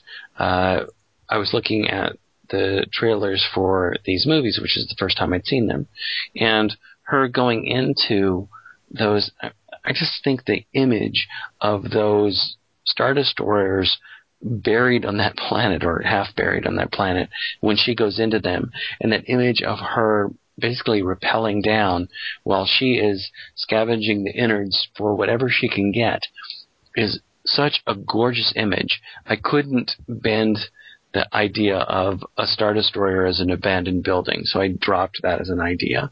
But I love the idea of that, of her as a scavenger, because that's how she makes, that's how she's made her life. Um, that, that, whatever that thing is that she flies around on, Thing is, it's a Um, quad drive, quad, po- uh, no, it's a quad, um, Dingus, it's a quad. never mind. Shut up. I thought I was gonna, there, it's got a name, I think quad is in it. There's a name for Yeah. it, Dingus. Yeah, Dingus, you idiot. yeah, it- it- It's a quadrupunter. Um, anyway, um, but there's even this this sense with her of a, a code among scavengers because she says the, the line I would have given is he wants you for parts. He has no respect for anyone. And this is when she chases off another scavenger who's trying to take BB-8 or Beep Boop as we've come to know him. And she she's like, no, no, this is a being. This is this is something that I respect as a being. He has no respect for anyone. He just wants to take you for parts. She understands that there is a scavenger code, and there, you know, as I like researched a lot of things about scavengers this week and, and whatnot, there is an understanding that there's a difference between scavengers and people who steal and and people who exploit. There, there's there's there is sort of this idea of a scavenger society, and she embodies this in this movie. She goes into the Star Destroyers to scavenge in order to stay alive, and she goes to trade the goods in order to get whatever those like credits are for food. I mean, again, I I'm so jonesing to see this movie again. I only got to see it once. Um, seeing the trailers again makes me want to see this movie again so much. Um, but I just remember that that mental image of her repelling in the Star Destroyer, collecting the things that she needs to collect. That are, I mean, she's a scavenger. That's how she stays alive, and she goes and she trades these things. That, that's why this is my number one. This is how she has stayed alive. In order to be able to uh, stay alive, she goes into these. I mean, it's very dangerous work but she does this. She goes, she trades, she has to constantly barter for these things, but she understands the value of these things. And then when she gets into the Millennium Falcon, she understands how to work it based on whatever, but she also understands how to tinker with things. I think because she's a scavenger and because she's made her living or made a living doing those things. I think Rey is an amazing character based on that whole intro section. That's why she's my favorite scavenger. I don't know where I got quad, but it's called a speeder. Like Luke's land speeder. It's a raised speeder. What's So the I'm thing they're gonna? I- I- so I said all of that while you were just looking up that it was called a speeder. I knew this. I I pulled this dingus from the recesses of my memory. Yeah, recess. Uh, what was the the thing that they were going to get in before the Millennium Falcon that blew up? That was a quad something. That's what I was thinking of. Right? Quadruponic. No. Uh, I I, like. I to- was looking it up while Dingus was talking too, and it's called a uh, a hopper actually. No, it's not. Yeah. Really? No. I, oh, okay. Yeah. I almost believed you. what were you gonna say? Something cool? Uh, what I like about the the bit with uh, the Star Destroyer is that it's kind of a reveal that it's a Mhm. Star Destroyer. At first, you're like, oh, she's in a cave or something, right, right. and then you're like, whoa, yeah, it's a Star Destroyer, and it crashed on Jakku. There's, there it is, right there. That's what the inside of it looks like. That's how big it is. See, in those trailers compared, like they didn't. I don't know if you guys saw them after the movie, but We sure didn't see him before, Kelly Wand. Yep. I don't know if you guys saw it after the movie. I don't think you need to. Un- yeah. just saying they didn't spoil anything. While his Batman versus Oh, Superman please. Oh, good lord! Yeah. Everything. Well, they didn't spoil anything to the degree of the stupid. Like, I think what's going on with Batman vs Superman is Warner Brothers like, this movie kind of stinks. We need to do what we can to get people out. You just show. yeah, we got to get put it on its best face and just hope for a good. I don't think they thought it stank. I think they were just like. No, I think they. It's a know. commercial with a commercial, the short version of the commercial. There are people smart enough at Warner Brothers to know what they're doing. I'm pretty To sure. know the movie stinks, Yeah. then why would they give it to Zack after? They're just All they care about is that it, it makes money. I don't care if they if they don't care if it stinks. I mean, the, the studio doesn't exist because they wanted to make good movies. It exists to make successful movies. Yeah, but they made Dark Knight, and it's like that you say a thing is just was made only for the fans when your movie stinks. That's when you trot that one out. Or that it wasn't made for the critics, right? That's, Right, right. That's Wasn't made for it's the- conventional wisdom about this, yeah. It was made for the fans who have no critical standards. Whereas Force Awakens, also made for the critics. Made for the That's critics and the fans. So Oh, that was, okay. So yeah, for the but the trailer for Thank Force. Awakens, Yes, the like, trailer, you'd See, um, like you'd see Daisy Ridley and like that, um, that little getup she's wearing in when she's scavenging in the Star Destroyer. So you don't even know it's her. So it's like it's a reveal when you see the movie, like, oh, that's who sh- that person is in the trailer. Or alternatively, you could see the movie and see that costume in advance of having any expectations about it, the way J.J. Abrams intended, Kelly Wand. Right, right. And then you can have an actual reveal in a movie. There I didn't go. see the movie. I'm just going by what I saw in the trailer. Looks really cool. So, Dingus, Force Awakens is your favorite uh, scavenger. What is your third favorite scavenger or scavenging? All right, uh, this is a scavenger. Uh, the quote would be, eight weeks, is that all it's been? And this is from the movie Jurassic Park 3. and this is the little kid, Eric, who, um, has, uh, I really like Jurassic Park 3. Dingus, his name is Connor. Yeah, God, All right, I'm sorry, Connor. I apologize. I forgot. get forgot. the it condom off Connor. your leg. Get the Connor. Jesus. get to the Connor. Um, anyway, uh, the, the little kid uh, who saves Sam Neill by throwing the last of his smoke grenades, or actually gas grenades, um, and then bringing uh, Sam Neill to this tanker truck that he's lived inside, and he's scavenged everything that he needs to be able to survive this all of the dinosaurs inside this little tanker truck. Uh, and he's, and you know, you're in there with uh, Sam Neill at the be- at the beginning of that scene. Once once Eric leads uh, Doctor Grant in there, you know Sam Neill's eating on this huge this huge can of beans because obviously he's taken he scavenged things from this complex, but he's gotten these gas grenades, he's got these these lanterns that he puts up, he's got rope, he, he's got all of these things that he's stockpiled. And one of the things I love about him as a scavenger is this moment, and, and I don't know if I remembered this. Uh, yeah, I've seen it a couple of times because my kid loves the Jurassic Park movies, and I really like this movie. Um, is when when Dr. Grant says, "I'm just I'm so impressed that you've been able to survive for eight weeks," and the kid's like, "It's only been eight weeks." It, it, it's it's like he I think he thinks uh, based on that sort of telescoping uh, time of being alone and being a kid that it's been months or years or whatever that he's been able to work this out to survive. He, and he it just is. It's only been eight weeks. Well, kid, you survived for two and a half months. That's pretty good. It's pretty Kids- damn good. I think that kids don't know how to do that thing with the five hash marks. We go one, two, three, four, and then you slash across for five in order to track days. He should Right. have done that. Yeah. But I love the the way the inside of that tanker truck looks. That all the things that he's collected, he's been able to collect, and he actually found these grenades. Uh, this is part of his scavenging that was able to save uh, Dr. Grant, which eventually saves his life. Smoke grenades? Man, I don't remember any of that. Um, well, there, there's the moment where the, the everybody's caught up in a tree.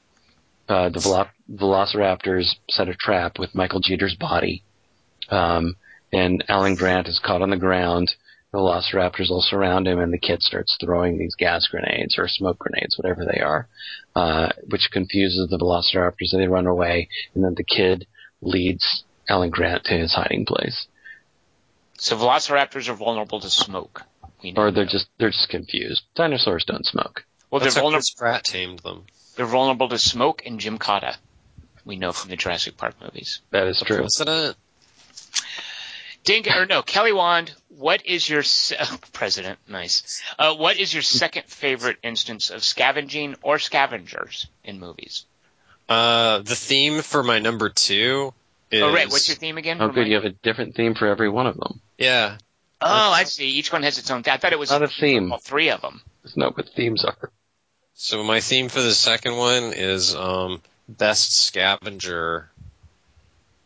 period. So That's the three by three. yeah, I know, but I'm saying It's got like it nested, like it's the topic, and then nested in the topic is the theme, and they're the same thing. It's like a, it's like those little Russian nesting dolls. Kind It's like if it were Star Wars Episode Four, Star Wars. yeah, Dawn of Star Wars. of. Okay, get a load of dingus doesn't even know the name of A New Hope. I know. No, no, it's nested. Probably thinks Armor Class Six is chainmail. but anyway, if I could bring the house down like Lex Luthor, uh, my number two scavenger is Blair from The Thing because Oh, he that's a good- makes. Yeah, Is it? yeah, it's a great one. Because if you consider what he's able to accomplish, Well, it's not Blair; it's the thing. It's the scavenger in Blair form. true, that's Wait, the Blair explain to thing. me what's going on here. I, I don't know the thing. Oh, dang it! Oh, dingus! I isn't don't a know thing. it like you He's guys. not a thingophile like we are, Kelly Wand. oh, I just assume everyone is. I know, right? Yeah. Uh, okay, so Wilford Brimley, the oatmeal guy, has been infected by an alien life form, dingus. But um, he went crazy, so they locked him in the shed. But I guess they didn't lock him very well. Stupid MacReady. 'Cause- No, what are you talking about? He digs tunnels. Like Yeah, that's I how know. he tunnels Oh. around and gets the parts. Okay, go ahead. Like like Charles think- Bronson in The Greatest Escape right, but like in tunnels. They should have handcuffed him or something, maybe. Uh, anyway, um, but he makes a spaceship just out of, um, just the Antarctic detritus that's at the base, which is pretty impressive scavenging. Cause like they couldn't do that. So it's like, and he did it on the sly in a couple hours. But it's because he's an advanced alien form inside. I mean, that that's too. It's where you realize that it's not It's just smart. like yeah, it's smart. It's not just like some hungry predator. Right. It's just desirous of flesh. You know, it's not like that. It's a super calculating, smart thing that can create with bits and pieces like advanced technology. yeah. Right. Yeah, that's it. And it, that's one of the But that's final huge reveals in the movie too. Yeah. Yeah, yeah, and that's the very end of the movie. Right. Right. And in fact, it makes the thing look really smart because they were assuming, oh, it's a thing that turns into spiders and shit. So we all need, and it it fell for our blood test thing. So it's like they don't think to, okay, we got to keep it away from anything that can be used to make spaceships and like make sure it can't build tunnels. Like they thought they were dealing with a dumbass. Well, what I like is we don't know, and Doug Carpenter doesn't put in the movie. I don't think there's any textual support one way or the other. We don't know if Blair was infected before he got put out there, and it was a ruse to get put out there, or if it got to him after he got put out there, and he legitimately uh, chopped up the uh, the radio uh, and then got thrown in there. Although you know what, maybe if he was the thing, he wouldn't have chopped up the radio. He would have wanted them to call in help. Yeah. I'm coming around. You know what? What I just said, Kelly Wand? Let's let's strike that from the record, okay? He's still Blair when he goes crazy. I know that's so some obvious. I don't know backs, why yeah. someone would think otherwise. It's ridiculous, right? Duh. Mm, yeah. Well, okay. Yeah. Jesus. That's a good point, Tom. Thank you. but I still agree with Dingus on this. Uh, all right. The thing. Dingus, are you? Do you have any questions about what I just described? Hmm. I do not. Okay, because we would we will field questions from you about the thing, Dingus. Am I getting pulled over? Oh, good point. No, no. Uh, Tom uh, is is you know he knows more than I do, so I would have to ask. You know, he's my like expert witness. Uh, What a mama's this- boy. Or No, I'll ask I you, think- Kelly. Do you think you're? T- that you think it works? Yeah. Okay, fine. I think the only person that yeah, none of us so far has done anything that's worthy of getting pulled over. It, Yeah, it's, I don't know. Pretty Dingus- clean pool so far. Yeah, but Dingus is the final authority on this. My second favorite scavenger from the movie. Um, okay, I'm not getting pulled over this. This is fine. This scavenger is a metaphor for the man cave. You know, a place that a dude has where he can get away from his wife, and there's just like a TV there, and maybe a copy of Rock Band, and he's just got all his sports paraphernalia. But in this movie, it's in the apocalypse. It's not even the apocalypse. Like aliens came over, came into the world, and they took it over, and something terrible happened. And these few humans are left behind to do maintenance on the world. Uh, and they're paired, and they're married couples. And this one maintenance guy is basically a janitor for the world after humanity has left and gone somewhere else. This one, this one Earth janitor is Tom Cruise, and he goes around and he fixes, and he's married to a super hot redhead, and without her knowing, when he's out fixing stuff, he'll like every now and then like filch a book or an album or maybe a basketball or a baseball cap, and then he'll put it at this cabin in the woods that he has, and he has formed over the years an, an amazing man cave with like there's like a Led Zeppelin album and a basketball hoop thing, whatever you call those, set up where you shoot basketballs. Um, and this is this is Tom Cruise in the movie Oblivion, where he's normally a, basically a maintenance man, uh, and while he's doing it, secret from his wife, he creates he scavenges stuff to create a man cave, which is a cabin in the woods. So my number two is Oblivion. That later becomes a woman cave. Oh, right, exactly. It gets turned, well, spoiler, but yeah, exactly. Eventually he meets someone Oh. who he feels is worthy of being invited into his man cave. I personally feel he got it backwards. He should have invited the chick who played his wife, uh, instead of Olga Kurylenko. But, you know, who's Then it's the, not a man cave. Because The the, heart- baby cave. the heart wants what the heart wants. So, She didn't want to see the man cave though. That was the whole thing. They weren't very compatible. oh no, they're an excellent team. Interesting. Uh, they weren't effective though. Oh shoot, effective team. That's right. Why would the alien care if they were an excellent team? Dadgummit. Dingus trumped my knowledge of Oblivion, and he didn't even like the movie as much as I did. And who's who's the woman who says, "Are you in effect? You're not an Alyssa effect." Leo, otherwise known as the Secretary of Defense of the Gerard Butler White House. Very good. She's still alive, right? Alyssa- Actually, I actually almost picked this. Um, whoa, Dingus, almost. Cho- okay, what? what mainly because of the record player. Um, because I just imagined him having to find because how is the record player powered? Do you remember that? solar power. He's got a little solar power thing set up on his roof. Right, but finding a record player, um, and it, when I was thinking about this, I mean, it's it's hard to avoid any of this like end of the world stuff. Um, I was just thinking about that record player. I mean, I wasn't as big a fan, or I wasn't I wasn't a fan of Oblivion like you guys were. There were things I liked about it, um, but that record player and that cabin I really really liked, and I like the idea of him. Uh, as he's uh, this idea of as he's going through, um, picking up things like a record player and bringing them there, and making it work. Um, I think that sort of um, highlights the ideas of, of what a scavenger does, either repurposing or selling something. Uh, but that record player really highlights for me why I think this is a really great pick. But because I, I wasn't a big fan of the movie, I thought like, well, I should leave this one alone. Well, Dingus, he's a Renaissance man because not only does he get a Led Zeppelin album and a baseball cap from whatever sports team he's fond of, he gets like Ro- he brings back Roman poetry. Not many people do that have that in their man cave. Only men of learning like Tom Cruise have that in their man cave. So Well, I have a- Poetry. I have a runner-up to mention that will like link to what you just said. But Well, first, Dingus, what is your second favorite scavenger? Your third is Jurassic Park 3. Your first is Force Awakens. What is your second favorite scavenger? All right, here's a bit of dialogue from it. I find something. Yes, this is what we need. Good little one. This is the Equalizer, where Denzel Washington fights in a hardware store. It is not. Oh, shoot. Uh, this is uh, from the movie District Nine, and this is um, when uh, when uh, I think I think it's Christopher and his son and his friend have spent 20 years scavenging through all of the trash to find the alien liquid, basically. And they spend all of this time looking for alien technology. And in this particular part of the movie, um, his son find, you know, actually the, his friend finds this, this thing and, and, and I think it's Christopher. I think that's the name of the, the guy, uh, says, no, this is human technology. We can't use this. I'm, I'm telling you, this is junk. And he throws it down, and then his son says, "What about this? I find, I find something." And his dad says, "Oh, good little one. This is exactly what they need."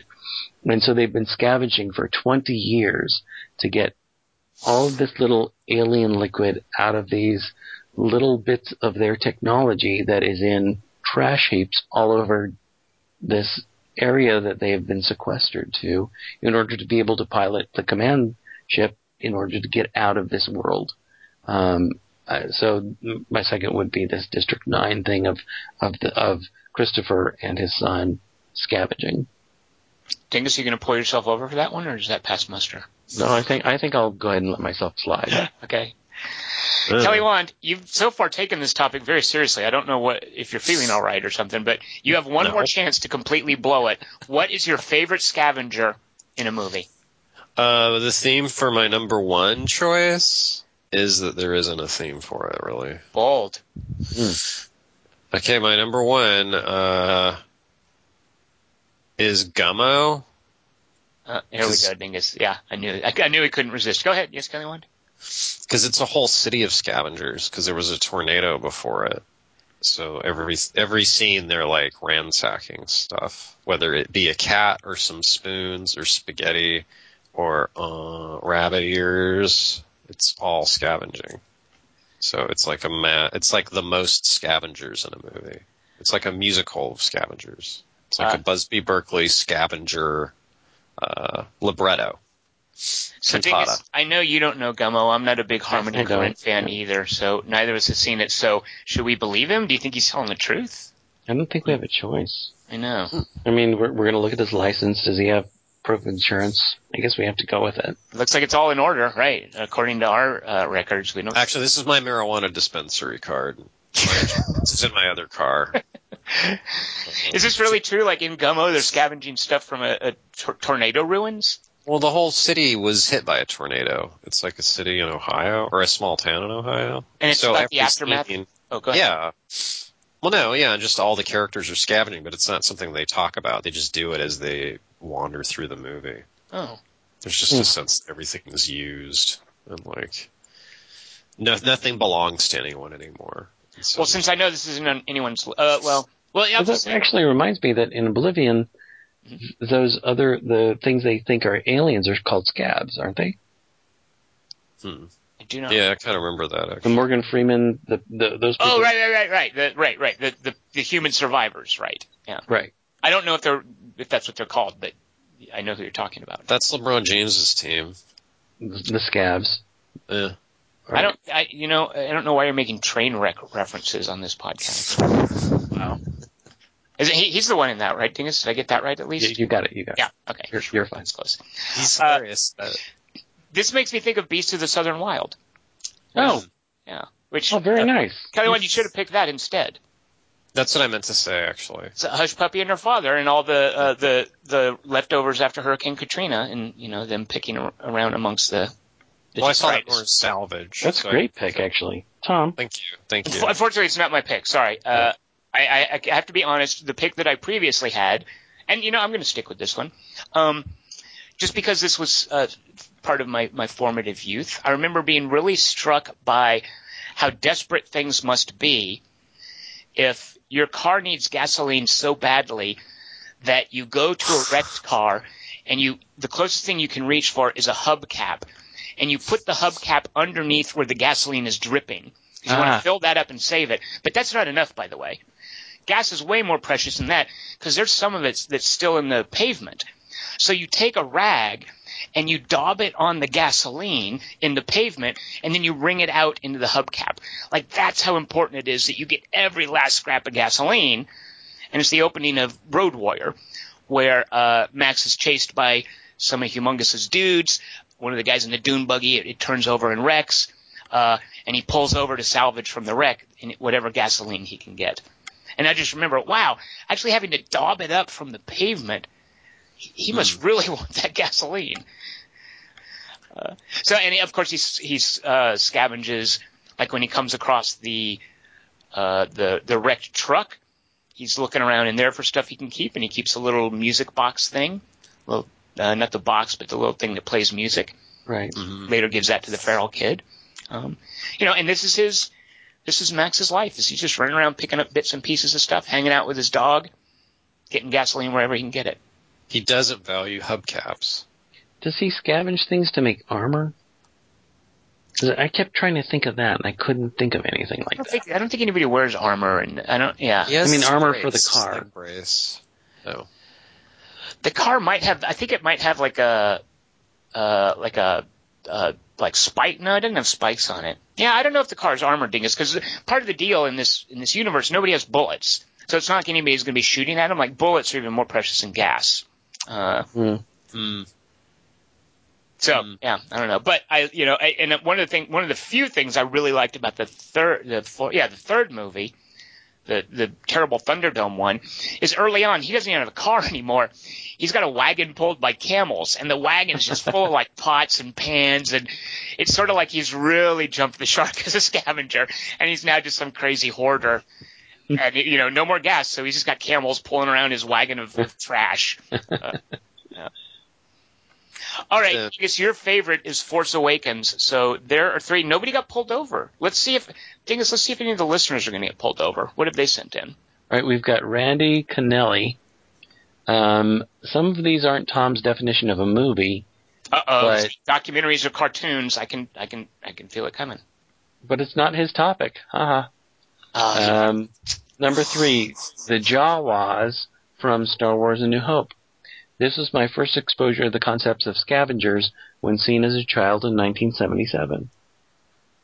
that is a good one. Why didn't I? Th- yeah, there's a precedent for Rey. Rey just is a version of Jawas. It's per- she's a prettier Jawa.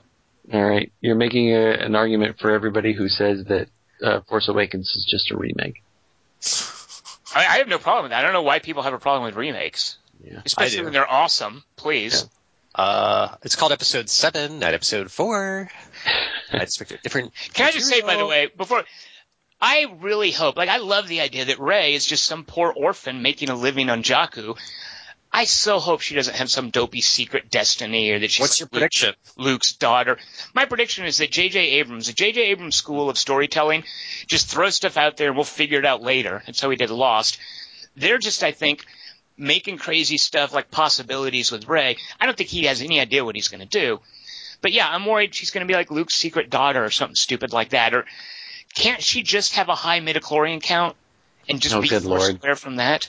I mean, they don't have to. They don't have to say that's the reason, Dingus. But we don't need her to have a secret destiny, right? Just make her some cool poor orphan chick who also happens to have the Force, right? We can do that, can't we? Luke always seemed more interesting to me before Empire when it, it's like he was just coming at like, all right, like he blew up Dister because he was awesome, not because he was related to people. There's Yeah. clearly she's clearly got some sort of destiny because of Oh, because of her her inability Lightsaber to remember thing. where why she was an orphan and why she's stuck there and what what she's been waiting for and what happens when Hunting. she finds Luke's lightsaber. Come on, all right. Dingus isn't going to let me have what I she's want. not just a Kelly. mechanic. Stop it. Tom, you know that's not going to happen. I know everybody in Star Wars has to be special. Oh my god. Why can't there Which be means none of everything? them are special. Yeah, let's just follow around Patrick Warburton the whole time. I don't know who that is, but okay. Captain Phasma's going to be Mechanic. somebody's brother. Anyway, Randy Canelli. Oh yes, I'm sorry, we cut off Randy. Randy's Jawas is a good pick. I do like that. The number two for Randy is the opening sequence of Nausicaa of the Valley of Wind, directed by Hayao Oh yeah, yeah, yeah. Miyazaki. hmm Miyazaki. Sorry. Um, I apologize, Randy. Uh, Hayao Miyazaki animated. He makes, or Randy could be he or she. Uh, it, he makes it clear, she makes it clear that it's animated, Tom. Well, it's Miyazaki, so that's okay. It's not a cartoon. Alright, It's, good. it's bona fide movie making. I'm okay with that. I haven't seen Nausicaa though, but I've had Big- it recommended. Uh, there you go, Randy. Uh, a strong bit of world building and wordless story, a wordless storytelling as the titular character explores an oversized fungi forest, fungal forest in search of useful items for her small kingdom.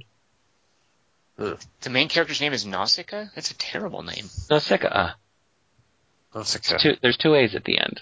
Right? No, I know. It. I actually know how to spell it, and I wrote that here with the two A's. But that's that's still a terrible name. It sounds like nausea. Like that se- seems like she would get make, made fun of a lot for her name sounding like nausea. I remember reading about this at some point and under and, and being told by whatever teacher was telling me that it was pronounced Nausicaa. Is it just Nausicaa? Oh, I don't. I don't know. Actually, I just I pronounce Japanese the same way I pronounce English. I could, which might be wrong. Okay, good. What about Bruce Um, Wayne? Randy's number one is WALL-E.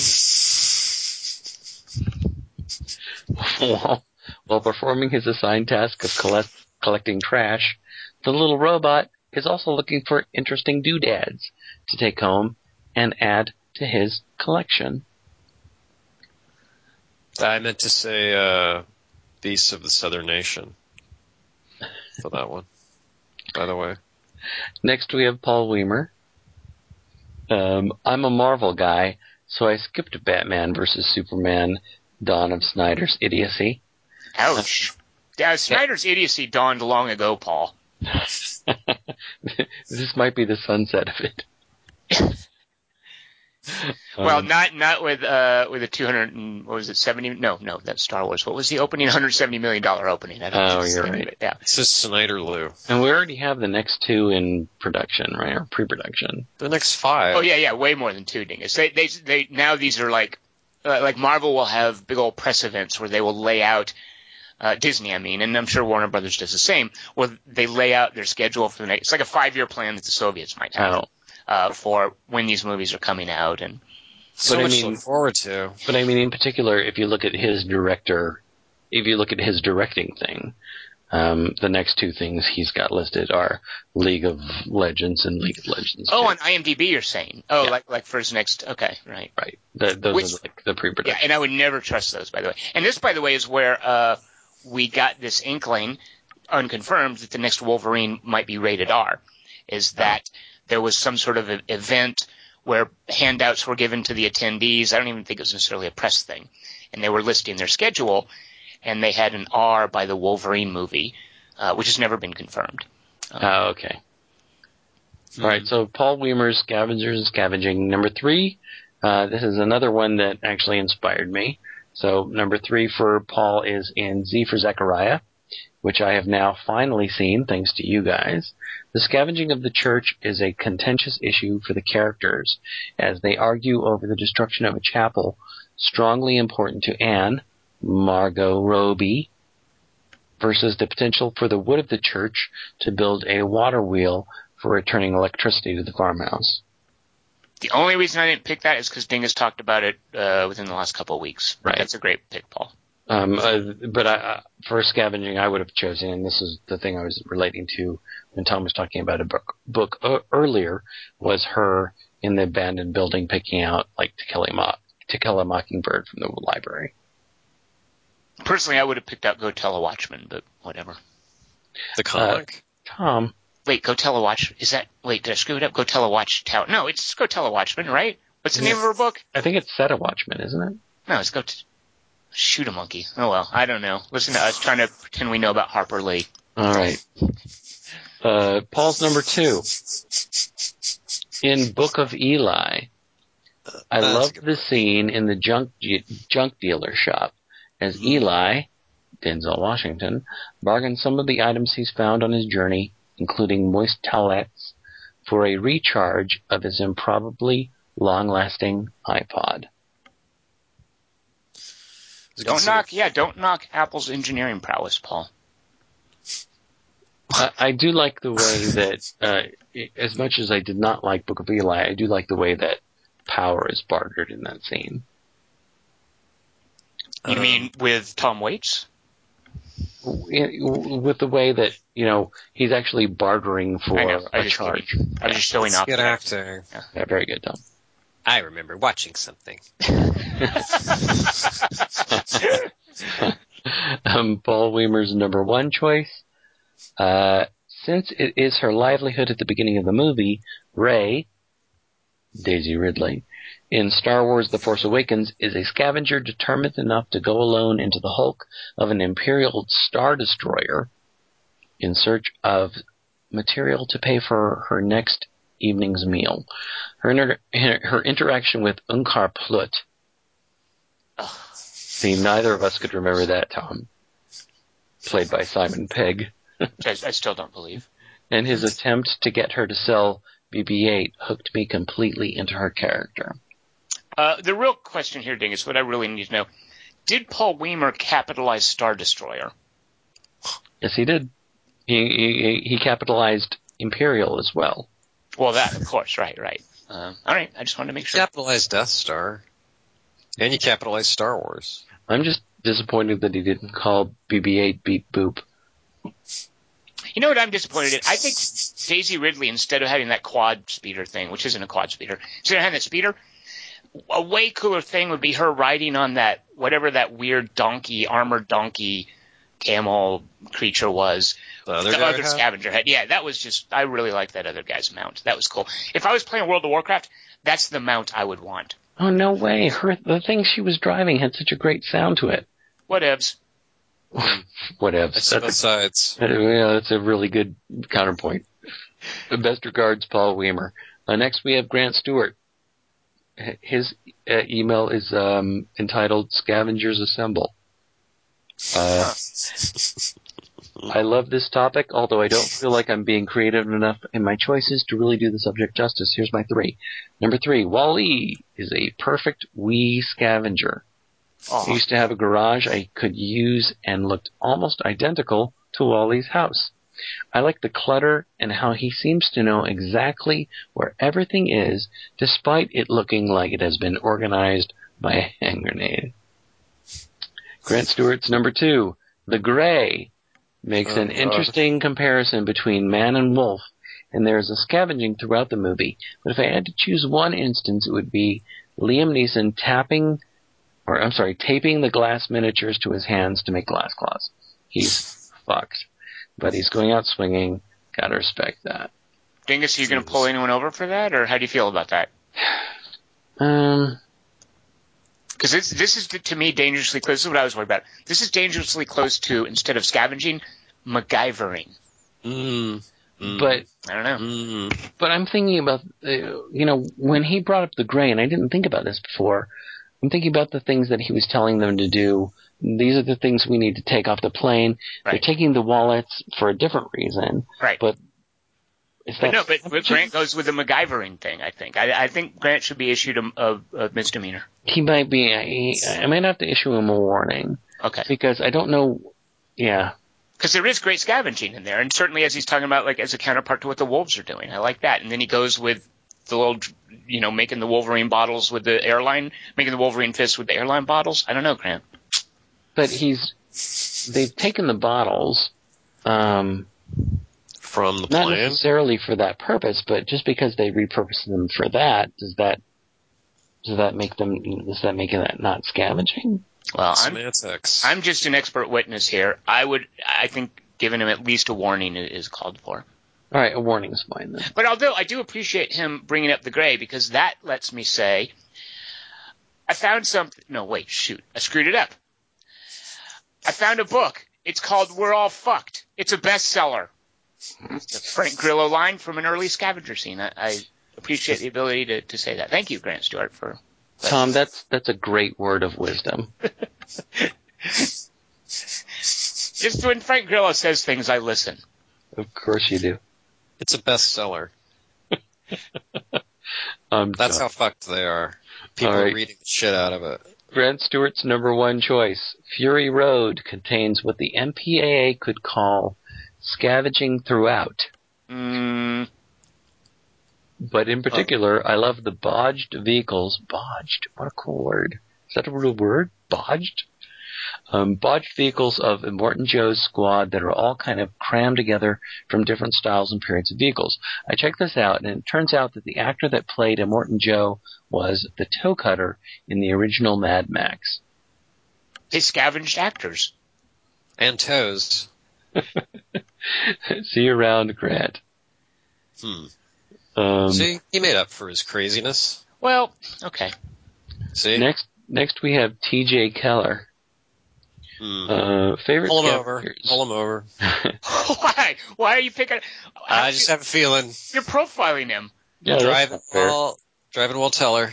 You're like the Keller. Ted Cruz. You're the Ted Cruz of this podcast. Well, if there's a one percent chance, it's an absolute certainty. That line Kelly wanted wasn't in the movie because I watched the trailer. That's a stupid line, by the way, in Batman vs Superman. Did you know about this, Dingus? What? Kelly, give him the line. Do you remember it?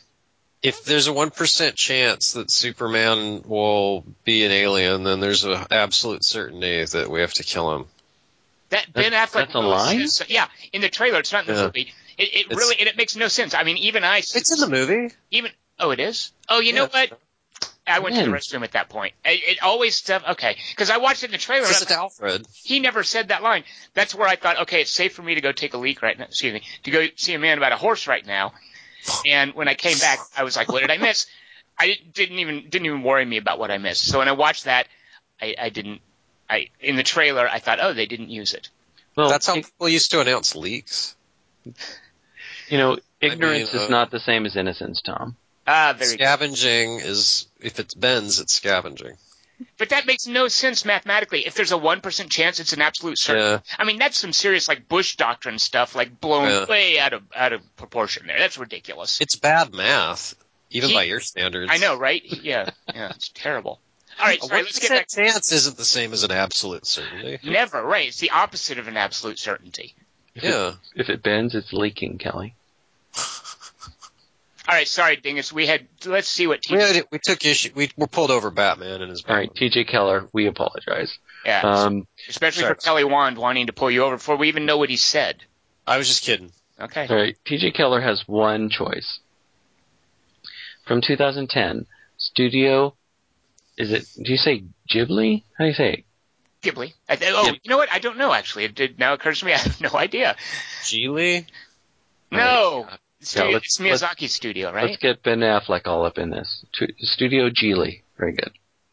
Um, the Secret World of Arrietty. And yes, we, we do then know this, TJ, since we did a podcast on. Um, if you haven't seen it, which you really should, Arrietty is based on the Ghibli version of The Borrowers. They have to scavenge to fill the needs of it for every aspect of life. This is an excellent choice, actually. You like TJ. this, and Kelly Wand wanted to pull him over, and look Yeah. what. Yeah. TJ, you Well, you really chosen something great. Anyway, going back to what he says. I was pulling you over as a police escort. Um, that's not what they do. They just Oh, take you there. don't be alarmed. Um, anyways, back back back to TJ's words. Uh, there are so many items that have been repurposed due to their size difference. My personal favorite is the nail staircase. That scene blew me away the first time I saw this movie. The thing that makes the scavenging in this movie stand out for me is the real danger posed by things that don't normally cause fear. Mice, birds, insects, and a three foot fall. Thank you for all you do. TJ, this is an excellent pick. And I, I love, I mean, it's fine that anybody can send in one pick. That's fine. And if you send in one that's excellent, really good job, TJ. Yeah, you know what? Better that you send in something cool like TJ than that you just repeat stuff we did so you can come up with three. You Right. know? Yeah, we're idiots. That's a really good pick. I really like that pick. Dang. That's a really Wait, good mine were pick. cool too, though, right? Yes, yeah, you're Especially you- Gummo, you've man. You've got heart, Kelly. That Gummo pick was amazing. Next we have Arthur Jovingelli. Uh, number three, Star Wars Episode 4, the Jawas that find old, discarded, or lost droids and then sell them. I've always liked the design of Jawas, creepy yet still amusing. Jawa's kind of like Phantasm came after Star Wars, right? Uh, yeah. Wow, you're asking me this? No, no, I'm asking Kelly. Uh, yeah, it seemed like yeah, like Phantasm really did screw up Jawas for a lot of people, like because those were Ja- Ja- the things in Phantasm were just Jawas, but without the glowy eyes. Right. Yeah, but they were genetically engineered Jawas made out of grandparents. Genetically engineered, really, Kelly Wand? Genetically engineered. That's what the tall man was doing. Genetic engineering. They were metahumans. Is this why Darth Vader always says, boy? Get a load of Dingus, Kelly Wand. Dingus trying to talk about Phantasm. It's like me trying to talk about sports, right? uh, yeah, or math in Yeah, your nothing case. but net. All right, number two for Arthur. or me Or- talking about movies. Star Wars The Force Awakens. Uh, I see a, I see a theme in Arthur's picks here. Interesting. Uh, Rey starts out as scavenger on Jakku. Thank you, Arthur, for calling out the name of the planet, so jokers like Kelly Wand don't think there's Sarlaccs running around out there. Arthur only spells it with, one. with one K though. Let's be honest. Wait, wait. Wait, he spelled it with one K? Yeah. It's wrong. So it's Jakku. Wait, he's, he wrote J A K U. You're telling Yep. me. Yep. How embarrassing. Arthur. Oh, Arthur. That's like Uh, spelling Yavin with uh, three V's. Or two sons. Or- Uh, I really enjoyed the latest Star Wars movie, and a huge part of that was Rey and how her humble beginnings as a scavenger have shaped her. Arthur's number one. Thank you, Arthur. District 9. Christopher Johnson. It was Christopher. Good. There goes his theme, by the way. Arthur, you blew it. You, you had a great theme going, and you just blew it. Star Wars Episode 7, District 9. Um, Christopher Johnson has evidently spent years scavenging old and broken alien technology in an effort to find a sufficient amount of the precious black fluid. Why, after going through all this trouble, he then gives the canister to his dumb friend. It is such a frustrating moment. He sends his friend. This is me talking now. He sends his friend is like, now because the police or you know, Wikus is knocking at the door, and he's like, "Go out and please be polite to them. Be, be polite to them." And his dumb friend is like, uh, "Nobody's here," and shuts the door immediately. His friend is such an idiot. Anyway, back to Arthur's word. Um, he then gives his canister to his dumb friend instead of hiding it in the hidden command module, where it needs to go anyway, is completely beyond me. Despite this strange decision, Christopher is still a great character and a fairly proficient scavenger as well. Uh, the thing I the thing I love about this this is me talking now uh, is is is and this is one of the things I loved about District Nine is his relationship with his kid and how his son has found the, the this final piece and and going dad I, I find I found something. And it's it's this moment where like father and son are working together. It's like oh yeah good job good job little one. You found something. And this kid is actually working hard and as Arthur puts it his dumb friend is like how about this iPhone dude and finally we have Chris Markinson hi guys. Uh, there isn't any salvaging in the Merv Griffin set from a dumpster in movies so that pick is invalid right Wait, what? What is that? Thing is, it's obviously aimed at you. Would you like to share with the rest of the class what that's a reference to? Merv Griffin. Okay, Midnight Run. I got it. All right. It's a reference to Seinfeld. To Uh, what? To Seinfeld. Kramer finds the Merv Oh my God! You guys are talking about TV. in a dumpster, and he sets he he pulls the whole set out and he sets it up in his apartment, and then he show he does the show with the entire cast, and uh, he takes a break, eats chips, drinks a diet coke. Um, it's a it's hilarious. I, anyway, yeah, it is. See, see what I get for asking Kelly Wand? Yeah. Don't encourage. Chris knows what he's doing.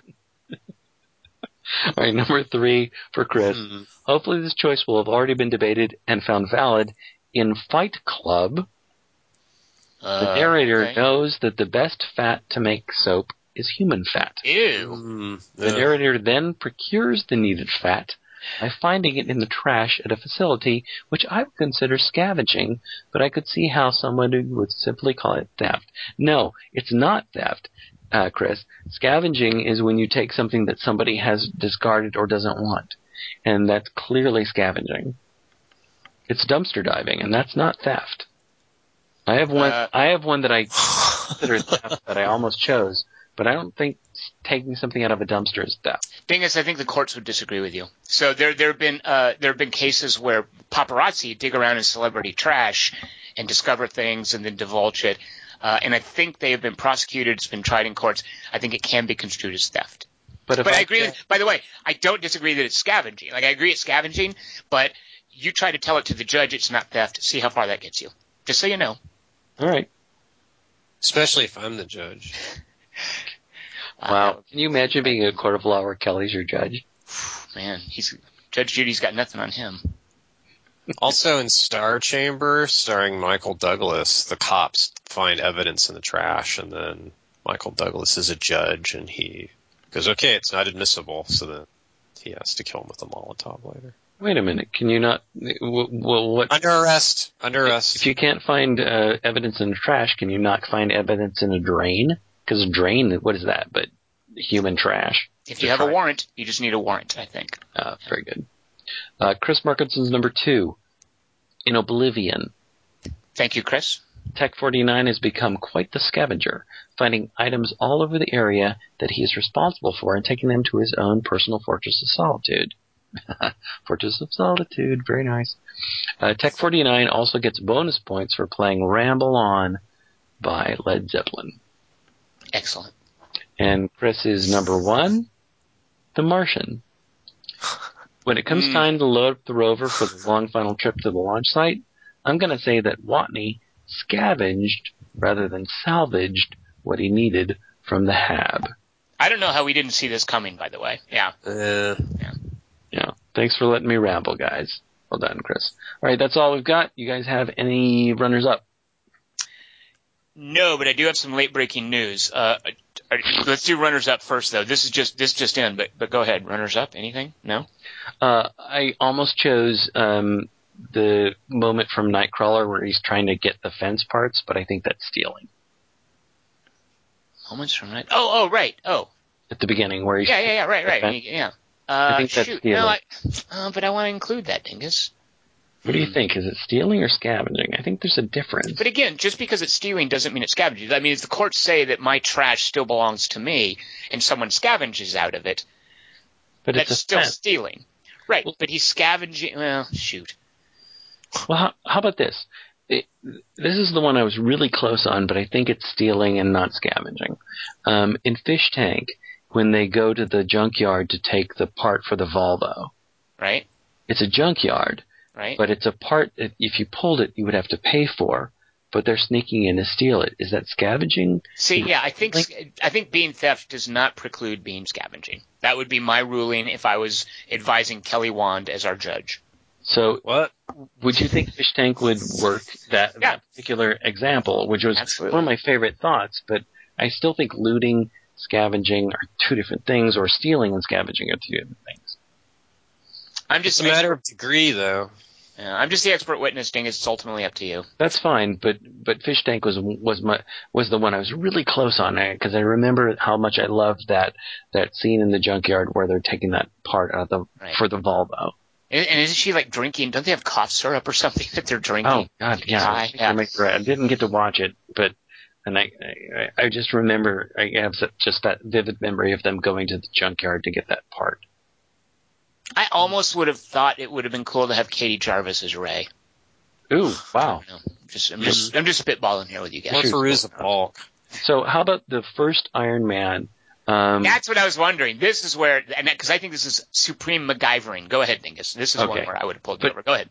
But don't you think it's scavenging missile parts in order to make, I don't know. or is it feels- crafting? What is it? Yeah, it's like MacGyvering. It's crafting. I don't know. I don't know. But that's one I wondered about. I was like, if I picked that, would I get pulled over? I mean, I don't like the movie enough to pick it, but I'm like, would I get pulled over? Oh, I, don't know. love that first Iron Man, and I and I like that whole sequence with with uh, with that with that guy. I forget his name. Um, where where Robert they're- Downey Jr. He's not in that. that guy. Um, uh, where they're where they're making the suit, and they're and they're and they're like taking the missile parts in order to make the suit. Yeah, I'm pretty sure that's Robert Downey Jr. Dingus. I don't know. What suit? That might be Mark Ruffalo. Uh, he's always angry. My only runner-up was um, Dorothy scavenging the Scarecrow in Wizard of Oz. I just don't know what to say to that. Wow. She doesn't though, really? Does she? No. Yeah.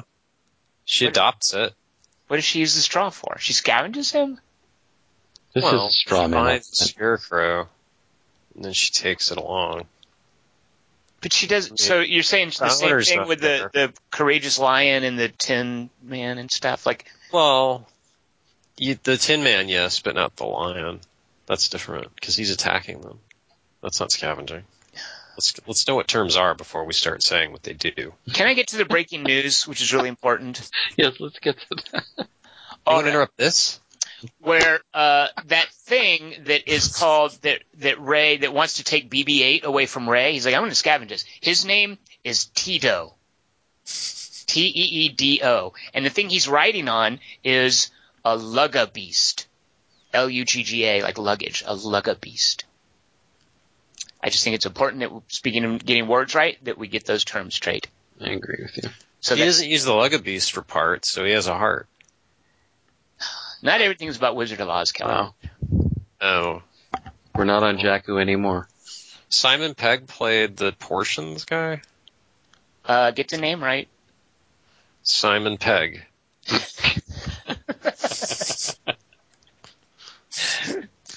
Portions guy. Uh, his name, Cluvius Clarnth. Is- you're close. According to Paul Weimer, his name is Onkar Plot. Onkar Plot. Plut. Plut. Well, Onkar Kelly Plot. wants. Yeah, it's a Jacovian name. How could you not know that? It's a what name? He's actually from Frevo. I don't know whether or not to believe Dingus. So, Anyway, in lieu of Scarecrow, yeah. mhm. Kelly, what is next week's three by three, and how can the listeners participate? First, I will tell the topic of what it is, and then the listeners will be instructed on how to enjoy it. Kelly, Wand, do you have a theme for announcing this week's three by three? You sound like Perv Apley. Yeah. Dingus, quit talking about TV, especially when I uh, know that TV, and it's a good reference. Stop it. Okay, I'm going to give you a hint as to what the topic is. That's the theme. And then Kelly, Wand, hold on. I'm, not, I'm, I'm done with you for a second. Dingus, what's awesome about that? Kurt Hapley is in movies. He's like a crossover celebrity. like he's not just TV. Right. This is this is like a he's a double threat because he's in TV and movies. a double threat. So Kurt No he Hapley, was in one of the. He was in Force Five, I think. yeah, Not He's Force Five. Fast Five. Fast Force Five. Force Five. Chaperone. or what is, what is Fox Force Five? Is that what? Uh, there's also the Uma Thurman's. yeah. Yeah, it's Uma Thurman said. All right, I'm sorry. Dingus made a good reference, Kelly Wand, unlike whatever you were doing. If you're just in a move in movies though, you're just a threat. Right. Um, so the theme of my three by three topic all right, Purd, go ahead. will be. Oh, now I know who you're talking about. and now I will continue with what I was saying. The topic for this three by three that I am saying to you will now be told. Words I am saying will be this. It will be a grain of sense. Now, you will respond by asking me a question about what I just said to you, and I will tell you whether you are right or wrong. You've failed to do so. I will now just simply give you the topic. We'll proceed with the podcast until no one's listening anymore. Next week's topic is We passed that long ago. the three best uses of sand. If you wish to participate in this topic, you will send your submissions to the following web address 3x3 uh, circle around the A Q or T3 period com and we will read them on the air if you wish to know what we will say about what you wrote about sand. And also next week we will be talking finally about a movie called The Witch. Um, so see that, join us for the conversation, and then afterwards we'll talk about best uses of sand. Kelly Wand's three by three topic. It is? That's what I just now heard. Unless I'm misconstruing what you just said, it sounded like best uses of sand was the three by three topic, right? I rest my case. I am Tom Chick. I have been joined by Christian Minansky, Yeah, it's Christian Murawski. and we also had Kelly Wand. I think Batman would have won though. I mean,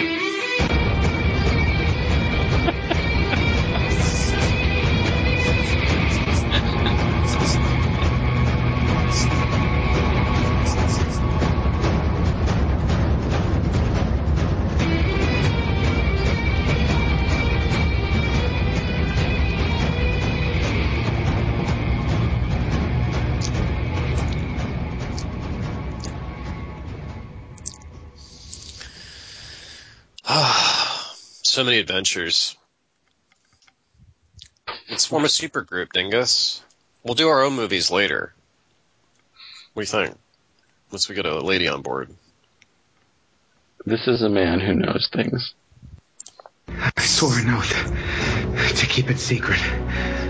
This lie has kept Apocalypse at bay for hundreds of years. We were afraid if the Queen's heart was destroyed, you'd lose your immortality or die. That wasn't your choice to make! Oh man, Arnold was so good back back then. He answers to no one, not even, I think, to God. Um, yeah.